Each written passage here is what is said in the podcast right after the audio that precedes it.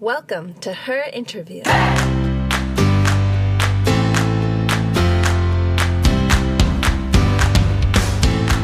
สวัสดีค่ะ สวัสดีคุณผู้ฟังทุกท่านนะคะ ตอนนี้คุณผู้ฟังอยู่กับต่ายอาทิตยาบุญยรัตน์และ Her Interview ซีซั่น2นะคะ ที่ในวันนี้เนี่ย ต่ายจะชวนคุณผู้ฟังเดินทางออกไปสู่ episode ที่ 6 พร้อม ๆ กันค่ะ สำหรับใน episode ที่ผ่านๆมาเนาะต่ายก็ได้ชวนคุณผู้ฟังเนี่ยไปขยายภาพว่าเทคโนโลยีแล้วก็นวัตกรรมมีบทบาทอะไรในการขับเคลื่อนธุรกิจในแต่ละ business industry มันช่วยขับเคลื่อนเศรษฐกิจยังไง และที่สำคัญไปกว่านั้นนะคะ เทคโนโลยีเนี่ยมันช่วยให้สังคมดีขึ้น ช่วยให้ชีวิตความเป็นอยู่ของคนในสังคมดีขึ้นได้ยังไง ทีนี้เมื่อพูดถึงการเอาเทคโนโลยี มาช่วยส่งเสริมวิถีชีวิตความเป็นอยู่ของคนในสังคม เราก็อาจจะเห็นตัวอย่างได้จากหลาย ๆ ประเทศเพื่อนบ้านเรา อย่างเช่น อาจจะเป็นสิงคโปร์เกาหลีใต้ไต้หวันอะไรประมาณนี้ที่เขาใช้เทคโนโลยีเนี่ยเข้ามาเพิ่มให้ชีวิตความเป็นอยู่ของคนในสังคมเขาอะสะดวกสบายมากขึ้นปลอดภัย แล้วก็ใช้ชีวิตง่ายขึ้นต่ายก็เลยอยากจะชวนคุณผู้ฟังค่ะ มองย้อนกลับมาในบ้านเราว่าแค่เรื่องของปัญหาการจราจร หรือว่าการขนส่งสาธารณะในบ้านเราเนี่ยเทคโนโลยีที่มีอยู่มันช่วยดิ solve ปัญหาตรงนี้ได้หรือเปล่า ทีนี้ใน episode นี้นะคะ ต่ายก็เลยอยากจะชวนคุณผู้ฟังมาคุยกับผู้เล่นบทบาทสำคัญจาก 3 มุมมองนะคะที่เขามีส่วนในการขับเคลื่อน ในเรื่องของปัญหาด้านการจราจรนี่แหละค่ะ มาร่วมพูดคุยกับเราในวันนี้นะคะ ซึ่งท่านแรกเนี่ยเราก็ได้รับเกียรติจากผู้ช่วยศาสตราจารย์ ดรปินเจยรมณีโชติชัย อาจารย์ ประจำภาควิชาการวางแผน ภาคและเมืองคณะสถาปัตยกรรมจุฬาลงกรณ์มหาวิทยาลัยนะคะ สวัสดีครับค่ะแวนวริทรสุขสบายค่ะ ผู้ก่อตั้งเมเดนะคะ ซึ่งเขาก็เป็นกลุ่มคนที่ ผลักดันในเรื่องของการพัฒนาป้ายรถเมล์ด้วยเอาด้วยการเอาความคิดสร้างสรรค์เนี่ยมาร่วมด้วย เพื่อที่จะช่วยแก้ปัญหานะคะ อีกคนนึงเอ๋ยธนเศรษฐหอวัฒนพันธ์นะคะ ผู้ร่วมก่อตั้ง ViaBus ค่ะ แอปพลิเคชันในการดูรถโดยสารประจำทางแบบ real-time อ่าทีนี้เราก็มาอยู่ด้วยกัน 3 คนแล้วคุณผู้ฟังอาจจะไม่รู้ว่าแต่ละคนเนี่ย ตอนนี้เป็นใครทำ project อะไรอยู่ ช่วยเล่าให้ฟังหน่อยได้ไหมคะอ่าขอเริ่มจาก ViaBus ก่อนครับ เอ่อก็ v i a b u s อย่างที่เล่าไปก็จะเป็นแอปติดตามรถโดยสาร real-time แต่ว่าเอ่อเราไม่อยากเอ่อติดภาพรถโดยสารมากไปแล้ว เพราะว่าตอนนี้เรากำลัง expand ไปที่ระบบขนส่งสาธารณะต่าง ๆ ด้วยอืมคืออย่างตอนนี้เรือด่วนเจ้าพระยาก็ติดตามได้ เรือคลองแสนแสบก็ติดตามได้ แล้วก็มีรถสองแถวในบางพื้นที่ด้วยครับ แต่ว่าคือเดิมทีเราก็จะทำแอป ซึ่งก็มีเอ่อผู้ดาวน์โหลดไปแล้วแบบเกินล้านคน แต่ว่าตอนนี้เรากำลังเอ่อเริ่มมาทำจอที่ ป้ายแล้วก็ยานพาหนะมากขึ้นครับ ก็คือเป็นเหมือนป้ายบอกเวลาเอ่อจอบอกสถานที่อะไร เช่นแบบนี้ที่เอ่อป้ายรถเมล์หรือว่าบนเรือครับอืใช่มหมายถึงว่าจอตรงเนี้ยจะให้ข้อมูลอะไรกับผู้โดยสารบ้างอะคะครับ ก็ คือจะแล้วแล้วแต่เคสเลยครับ เช่นแบบอ่าฮะสมมติอยู่ที่ป้ายรถเมล์ก็อาจจะบอกเวลา ถ้าอยู่บนเรืออาจจะแจ้งว่าอ่าตอนนี้เรืออยู่ที่ป้ายอะไรท่าอะไรแล้วกำลังจะไปท่าอะไรต่อ อ๋อ ก็เหมือนให้ข้อมูล general ทั่วไปกับผู้โดยสาใช่ครบแล้วก็มีแบบเสียง announcement ด้วยเหมือนเหมือนรถ BTS เลย อ๋อ ใช่ครับ ก็จะทำให้คนทุกกลุ่มทุกวัยสามารถเข้าถึงการใช้งานที่สะดวกสบายเพิ่มขึ้นใช่ไหมครับคะ ค่ะ แวน โอเค สวัสดีครับเอ่อแวนนะครับ เป็น graphic designer และ co-founder จาก Mayday นะครับ ก็ถ้าใครยังไม่เคยรู้จัก Mayday เนาะ ลอง search หาเอ่อ mayday.city แล้วก็เอ่อกด enter นะครับ ก็จะเจอเพจของเราเนาะ สิ่งที่พวกเราทำครับ คือพวกเราเป็นมนุษย์ที่สนใจเกี่ยวกับเมืองเป็นพื้นฐาน แล้วก็สนใจเรื่องการพัฒนาขนส่งสาธารณะครับอืมทีนี้เอ่อสิ่งที่พวกเราทำก็คือเราอยากจะ empower encourage คนในเมืองว่าเอ่อ ขนส่งสาธารณะของเราเนี่ยถ้ามันจะดีขึ้นเนาะเราลองมาช่วยกันออกแบบไหมว่าเราอยากได้สิ่งไหนที่ดีกับคนในเมืองเราเนาะแล้วก็เอาพุทที่ออกมาที่เอ่อ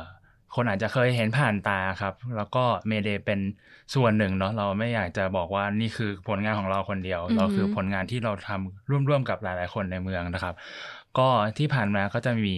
ป้ายรถเมล์เนาะถ้าใครเคยเห็นป้ายรถเมล์ที่หน้าตาที่มันจะแบบมีความลาดเอียงหน่อย เพื่อให้การมองเห็นมันดีขึ้นเนาะในช่วงแบบพญาไทสุขุมวิทอะไรเงี้ยครับเนี่ยก็คือผลงานที่เราทำร่วมกับ CA ทำกับสมาคมนักออกแบบเลขาศิลป์แล้วก็ผู้เชี่ยวชาญด้านต่างๆเนาะแล้วก็ล่าสุดที่ก็มี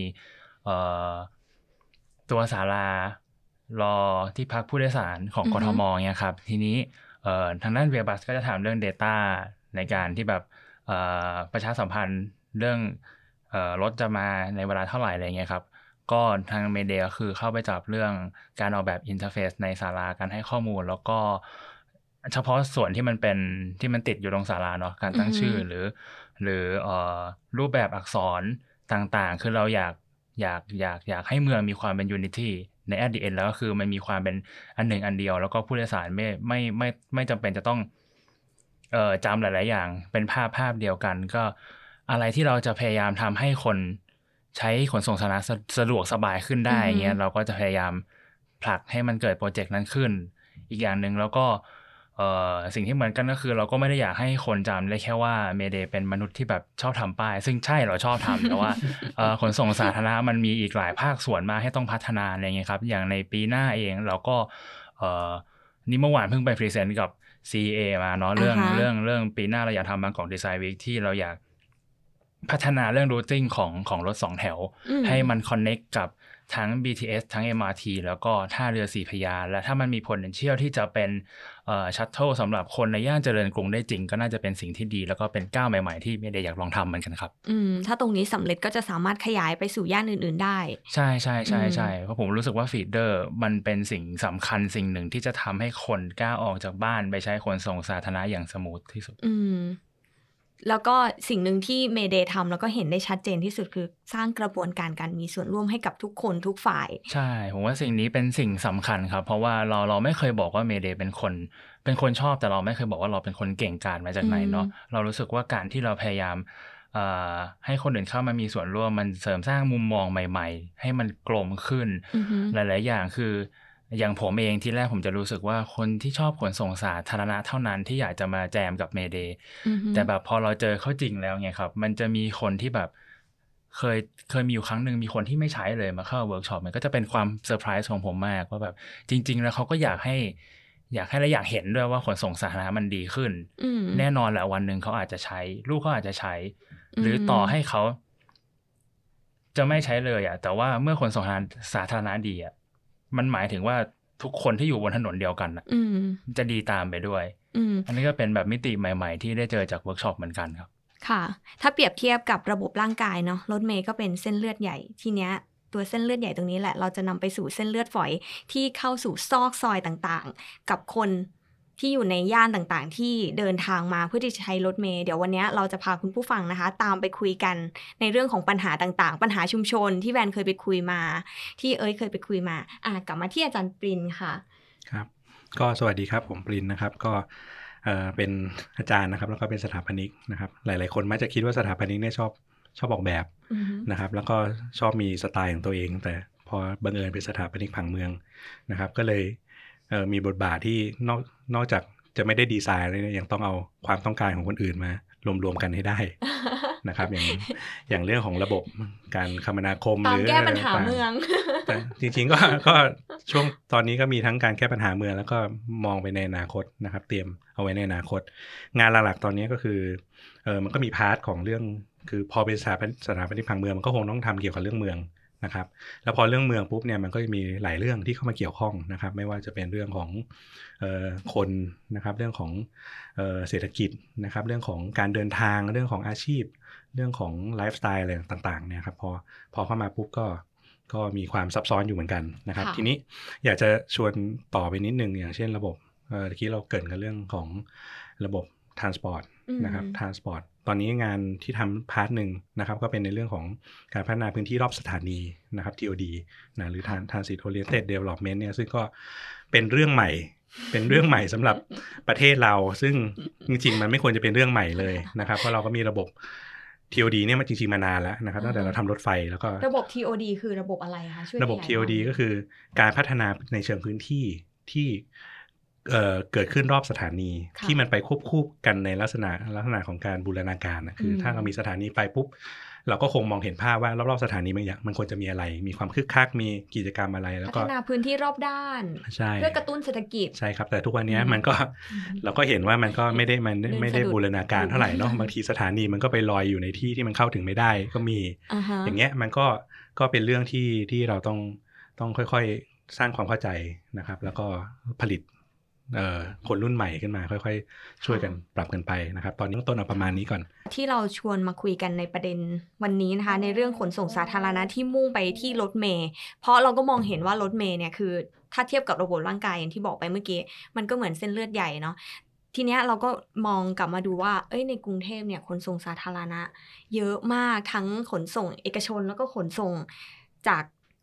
รัฐบาล เออ ใช่ไหมมีวินมอเตอร์ไซค์มีรถเมย์แท็กซี่ รถไฟฟ้า รถไฟเรือเรือ เรามีครบหมดเลย แต่ทำไมเนี่ย เท่าที่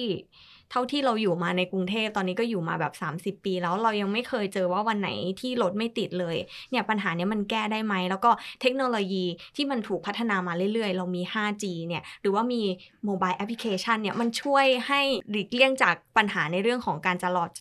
การจราจรได้หรือเปล่าวันนี้เราก็เลยจะมาคุยกันว่าสุดท้ายแล้วจริง ๆ แล้วปัจจัยอะไรที่มันเป็นปัจจัยสำคัญในการแก้ปัญหาตรงนี้ หรือนำไปสู่การพัฒนาตรงนี้ให้มันเกิดขึ้นเนาะเราก็เลยอยากจะชวนทุกคนนี่แหละมาคุยกันในในวันนี้นะคะ เราจะพูดกันถึงการจราจรในเมือง ซึ่งก็จะโฟกัสไปที่กรุงเทพ ก็ถ้าเปรียบเทียบว่าเชียงใหม่หรือว่า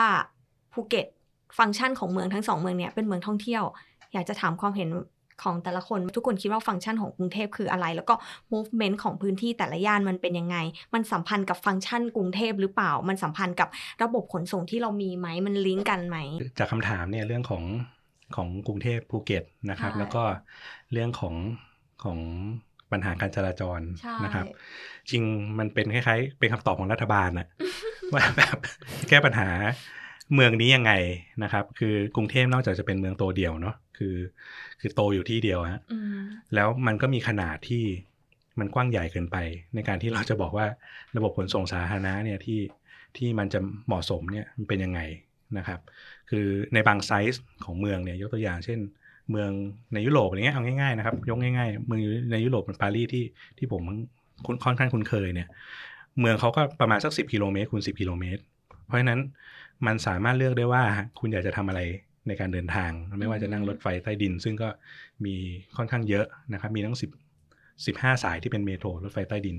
นะครับ แล้วก็มีรถไฟชานเมืองอีกเต็มไปหมดอืมเพราะฉะนั้นทุก ๆ 200 เมตรเนี่ยคุณเดินไป คุณก็เจอระบบเนี้ยอยู่แล้วใต้ดิน แล้วก็เขาก็มีรถบัสเหมือนกันนะครับ รถบัสเขาก็อยู่ตามที่ต่างๆ แต่รถบัสกับไอ้พวกเนี้ยมันจะวิ่งกันคนละคนละวิธีนะครับรถ metro เนี่ยมันก็คือมันก็จะวิ่งกระจายไปตามจุดต่างๆ สามารถเปลี่ยนได้ครับ แต่รถบัสเนี่ยมันจะเป็นเส้นทางที่มันวิ่งผ่านจุดที่มันสำคัญสำคัญๆนะครับอืมอันนี้อันนี้ก็เรื่องหนึ่งนะครับค่ะทีนี้พอกลับมาถึงไซส์กรุงเทพเนี่ย ผมว่าเมื่อเช้าก็นั่งคิดนะพอได้โจทย์ไปเมื่อวานนะครับ ก็นั่งคิดว่าเออคิดมานานแล้วแหละครับว่ากรุงเทพมันอาจจะใหญ่เกินไปสำหรับการจัดการในในบางเรื่องนะครับ แต่ถ้าอะโอเค ไหน ๆ เราเป็นเคสพิเศษที่จริง ๆ ก็มีคนต่างชาติสนใจนะกทมใหญ่มากอืมมีระบบอะไรไม่รู้เยอะมากนะครับคำถามของผมที่จะที่ไม่รู้เป็นคำตอบหรือเป็นคำถามก็คือว่า มันมีระบบที่คนเนี่ยชาวบ้านหรือคนทั่ว ๆ ไปที่เขาคิดขึ้นมาได้ ซึ่งดีด้วย นะครับมันตอบโจทย์เฉพาะบางอย่าง แต่ระบบพวกนี้มันไม่ได้ถูกเอามารวมกันอืมันเป็นระบบแยกก็คือถ้าถ้าเลือกอันนี้ก็ไปอันนี้เลยนะครับ ทีเนี้ยโจทย์ของกทมอันหนึ่งก็คือว่า ระบบพวกนี้ควรจะควรจะรวมกันไหมอืมนะครับ โดยเฉพาะยิ่งมันมีโอกาสของการที่เรามีโครงสร้างใหม่ ๆ ของเมืองนะครับ มีสถานีเข้ามา แต่เราก็ยังมีเขตทางเท่าเดิม และบางทีเส้นทางรถไฟมันก็วิ่งซ้ำกับถนน แล้วมันก็วิ่งซ้ำกับทางเรือ มันก็ไปทางเดียวกันแล้วคำถามก็คือว่า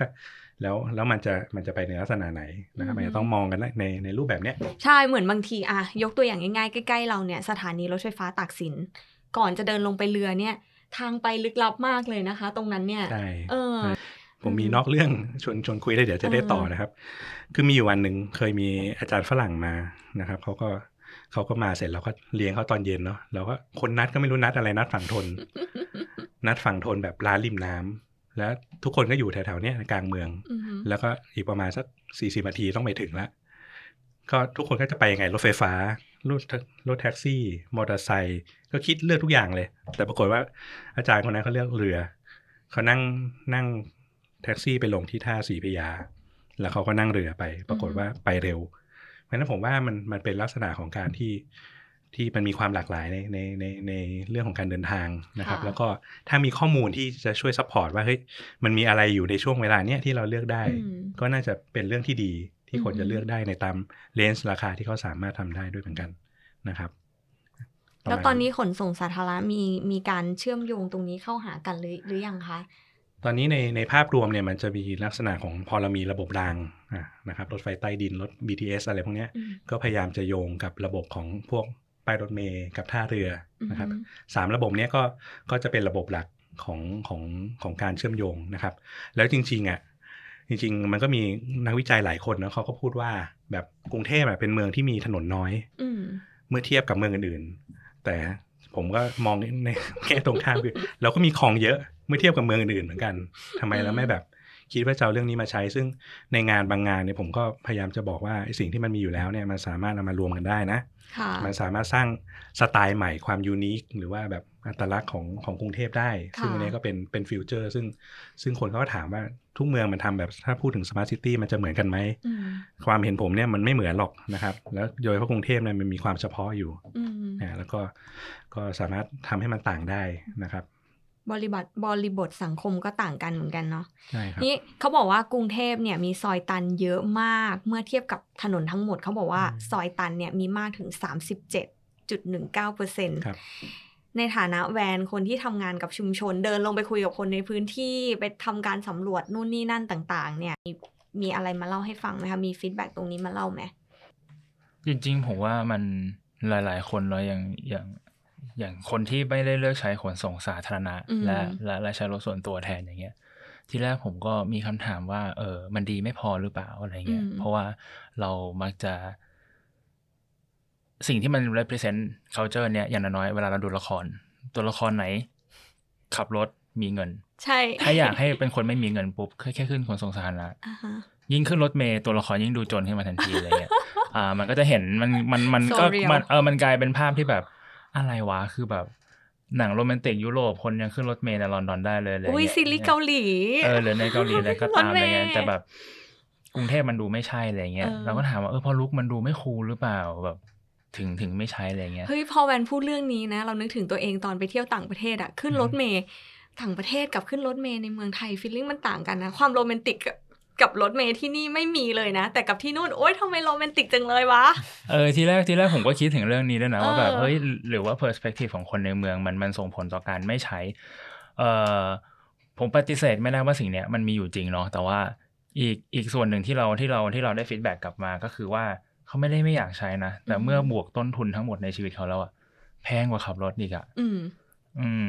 นั่นก็จะกลับไปที่ที่อาจารย์บอกเมื่อกี้ว่า เพราะว่าอาจจะเป็นเพราะว่าเมืองเราอะมันไม่ได้มีความคิดแบบ unity ตั้งแต่แรกอือหือเอ่อ unity ที่ผมพูดถึงมันไม่ใช่แค่เส้นทางที่เราพยายามบอกว่าโอเค เรามีรถไฟฟ้าแล้วไม่ควรมีรถเมล์วิ่งทับ ซึ่งสิ่งเนี้ยเป็นสิ่งที่ผมรู้สึกว่ารัฐพยายามผลักผลักมาตลอดอ่าฮะมี BRT แล้วก็พยายามแบบเอ๊ะรถเมล์สายไหนที่วิ่งใกล้ๆกูนี่กูเตรียมมาออกแล้วนะอะไรเงี้ยซึ่งซึ่งเราก็จะเห็นได้ว่าพอมันสิ่งที่วันนี้มันยังทำไม่ได้อยู่เหตุผลเพราะอะไรเพราะว่า เราไม่ได้คิดเรื่องราคาอ่าฮะราคาเป็นต้นทุนอีกอย่างหนึ่งที่ที่เอ่อเขามักจะลืมคิดไปเนาะอืม เราคิดในความ unity ในแง่เส้นทางอ่าฮะเท่าที่เขาจะทำได้ก่อนเนาะแต่เรื่องราคาอย่างเงี้ย ผมว่าเขาลืมคิดตั้งแต่แรก เพราะถ้าเขาคิดมาเราจะเราจะเห็นว่ารถเมย์ต่อให้นั่งแบบไกลสุดลูกหูลูกตาแพงที่สุดแล้ว เพดานของมันก็ไปได้แค่หนึ่งในสามของรถไฟฟ้าซึ่งยี่สิบต่งสากัมนบาท ตอนนี้หรือเท่าไหร่อาจจะตอนนี้อาจจะปรับแล้วอาจจะแบบยี่สิบเจ็ดถ้าถ้าเออสูงสูงเออหน่อยยี่สิบเจ็ดอะไรเงี้ยก็ยังไม่ถึงสามสิบแต่ว่ารถไฟฟ้าคือแบบคูณเข้าไปอีกแล้วถ้าคุณนั่งรถไฟฟ้าจากนนทบุรีเข้ามาทำงานในตัวเมือง อย่างเช่น หลาย ๆ คนก็คือบ้านอยู่แบบโซนนนทบุรีเข้ามาทำงานสีลมอะอือหือก็จะค้นพบว่าราคาต่อขาก็คืออ่วมอยู่ประมาณหนึ่งแม้ว่าเขามีกำลังแหละ ถ้าเขาจะถ้าเขาจะขึ้นอ่าฮะแต่ว่า ไม่ดีกว่าเลยถ้าเขาขับรถแล้วต้นทุนมันถูกกว่าใช่และเขามีอิสระในการเดินทางได้มากกว่าอืมสามารถพิจิตได้ว่าวันนี้ฉันจะไปทำอะไรเมื่อไหร่อย่างไร กลับบ้านตอนไหนก็ได้ การเชื่อมโยงมันไม่ต้องมานั่งคิดว่าลงไปใต้สถานีจะมืดเหมือนที่อาจารย์บอกไหมจะยังมีรถต่อกลับบ้านหรือเปล่าอือหือมันพอมันเกิดสิ่งนี้ขึ้นปุ๊บมันก็เลยทำให้ขนส่งสาธารณะมันยังแบบ ไม่ได้ทำหน้าที่ของมันแบบได้ดีที่สุดเหมือนที่หลาย ๆ คนคาดหวัง มันอาจจะเลยเป็นเหตุผลกลับมาว่าทำไม รถถึงยังติดอยู่ในกรุงเทพมหานคร แม้ว่าเหมือนที่อาจารย์บอกอีกเหมือนกันว่ากรุงเทพมหานครเอ่อเจริญเติบโตแทบจะเป็นคนเดียวในประเทศเรา คือแบบเราปฏิเสธไม่ได้ว่าหลังๆ มาประเทศเราเติบโตมาด้วยแบบความคิดแนวแบบ centralization เนาะแบบกระจุกตัวแล้วกลายเป็นว่าเหมือนที่พี่ตายบอกไปเมื่อกี้ว่าเชียงใหม่หรือภูเก็ต มันกลายว่า public transportation มัน support คนที่เป็นต่างชาติ และซึ่งเมื่อวันนี้มันเห็นชัดว่าพอเราเจอวิกฤตโควิด pandemic ต่างๆ นานา อ้าว provide ใครละ public transport เขาอยู่ได้ไหมอืมเพราะว่าเราวันเนี้ยมันมันชี้ให้เห็นชัดๆว่าถ้าเราหวังพึ่งสิ่งที่แบบยืมขาคนอื่นมายืนอะไรเงี้ยอืมมันไม่ sustainมันไม่ยั่งใช่ มันไม่ยืน standแล้วแบบพอมาถึงวันนี้ก็คือแบบทุกคนก็เจอวิกฤต แล้วทุกคนก็ต้องปรับตัว เพื่อ turn มาเป็นขนส่งสาธารณะให้คนในเมือง แล้วพอมันเป็นอย่างนั้นอือฮะปุ๊บ สิ่งนี้เมื่อมันไม่ได้ถูกวางแผนมาก่อน มันก็เป็นวิกฤตประมาณหนึ่งเหมือนกัน เท่ากับตอนเนี้ยเอ่อ มันมีวิกฤตหลาย ๆ ด้านเนาะอืมที่จริงที่เผชิญกันอยู่เราอะมองว่าเรามีทุกอย่างเลยนะ แต่ว่าทุกอย่างที่เรามีอะมันไม่ได้ support คนจริง ๆอะเขาไม่ได้พัฒนาด้วยการยึดคน เป็นหลัก ใช่ผมว่าสิ่งนี้สำคัญ เพราะอย่างผมเคยไปฟังเอ่อสัมมนาที่มหิดลเนาะเขาเอาคนจาก Transport for London มามาพูดนี่เราแบบหุ้ยเป็นโอกาสดีไม่ต้องไปถึงลอนดอนนั่งไปแค่ศาลายาเองอะไรเงี้ยแล้วก็แบบเอาไป เธอนั่งไปกี่ชั่วโมงอุ้ยสั้นนิดเดียวผมนั่ง ผมนั่งรถรถรถรถมินิบัสไปเออร้อยเจ็ดสิบอ่าใช่ใช่ใช่ นี่ดูแอปพลิเคชันเขาแล้วก็เอ้ยอ่าหรือขลองงขสายองอะไรอ่า แล้วก็ดูเวบัสว่าเอ้ยรถสายนี้มาก็ขึ้นไปเฮ้ยแป๊บเดียวถึงอะไรเงี้ยอ่าฮะนี่ก็ไปนั่งฟังเขาแล้วเรารู้สึกว่าสิ่งหนึ่งที่ผมค้นพบตลอด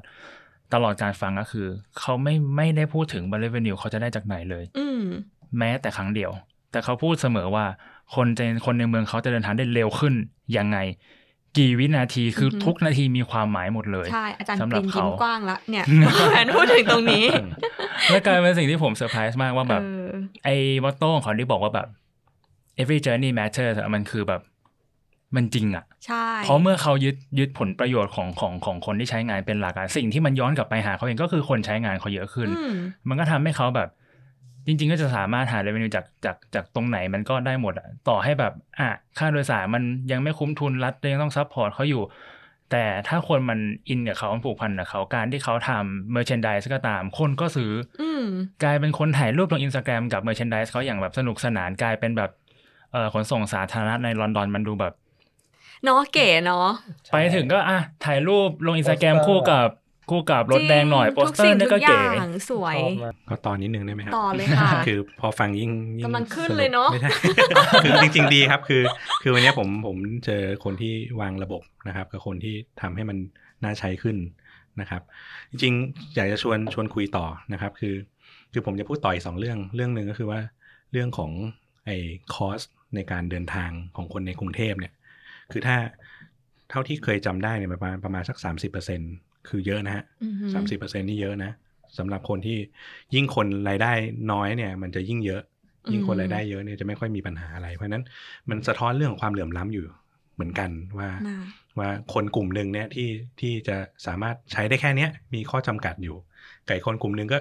ใช้อันนี้ได้นะครับ แต่ก็สูญเสียรายได้ที่ที่เราควรจะเอาไปใช้อย่างอื่นทำประโยชน์อที่ย่างจำเป็อื่นนจากใช่การใช้เวลาบนท้องถนนใช่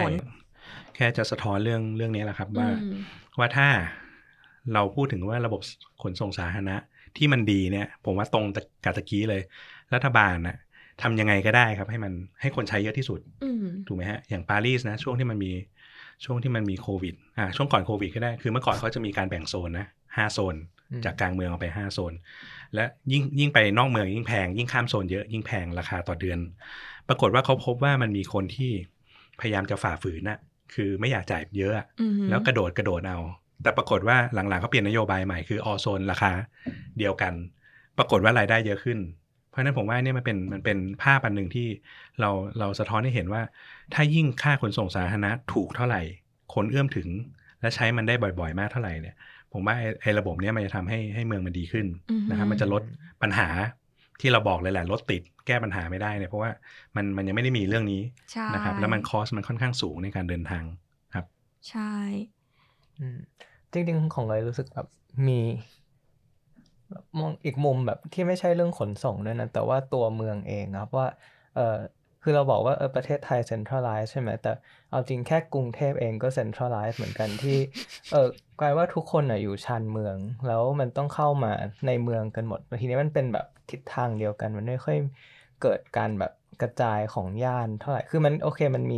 อาจจะมี CBD มากกว่าหนึ่งที่ในกรุงเทพ แต่ว่ามันก็ต่อต่อๆกันเนี่ยแหละมันไม่ได้ห่างกันขนาดแบบสาทรเพลินจิตใช่อโศกมันมันก็คือกลางเมืองอยู่ดีแบบแต่ว่าแบบจริง ๆ อย่างนนท์หรือว่า สมุทรปราเอ่อไม่การรู้ฝั่งโทนเออเออฝั่งโทนเองสมุทรปราการเองอะมันก็น่าจะเกิดแบบ อาอาจจะมี CBD ของตัวเองถ้าเออซึ่งทีเนี้ยมันก็ทำให้คนไม่ต้องเดินทางไกลมากขึ้นอ่าฮะอ่าที่พักมันก็ถูก ซึ่งตอนนั้นเคยจำไม่ได้ฟังที่ไหนว่าเอออย่างจริงอย่างพวก affordable housing ที่อยู่ใจกลางเมืองก็เป็นอะไรที่สำคัญ ซึ่งจริง ๆ มันคือบ้านหลังละสมเอออ๋อเออจริงใช่ๆแลแล้วเพราะแต่ว่าอันนั้นก็คือมันก็ไม่ใช่ option ที่แบบ feasible จริงๆมันคือมันเออเออแบบเออต้อง อยู่ใน condition แบบนั้นที่ที่ที่มันที่จะต้องอยู่แบบนั้นจริงๆคนทั่วไปก็คือชนชั้นกลางคือเราก็จะเราก็ไม่ไปอยู่อย่างนั้นพอเราอยู่แล้วพูดถึงถูกไหมครับเรืเรื่องของเมืองเรื่องของชีวิตความเป็นอยู่ที่ดีเรามักจะนึกถึงความปลอดภัยความสะดวกสบายเนาะมันไม่ใช่ความหรูหราหรอก แต่ว่ามันเป็นความแบบมันเป็นความปลอดภัย แต่เมื่อกี้พูดถึงเรื่องสลัมอะไรเงี้ย เราเรารู้สึกว่าไอ้คุณภาพชีวิตมันก็ไม่ได้ดีอะ เออ ใช่แต่แต่คือมันมีข้อดีในการที่มันเป็นเหมือนบ้านที่ถูก แต่มันอยู่ในเมืองอืม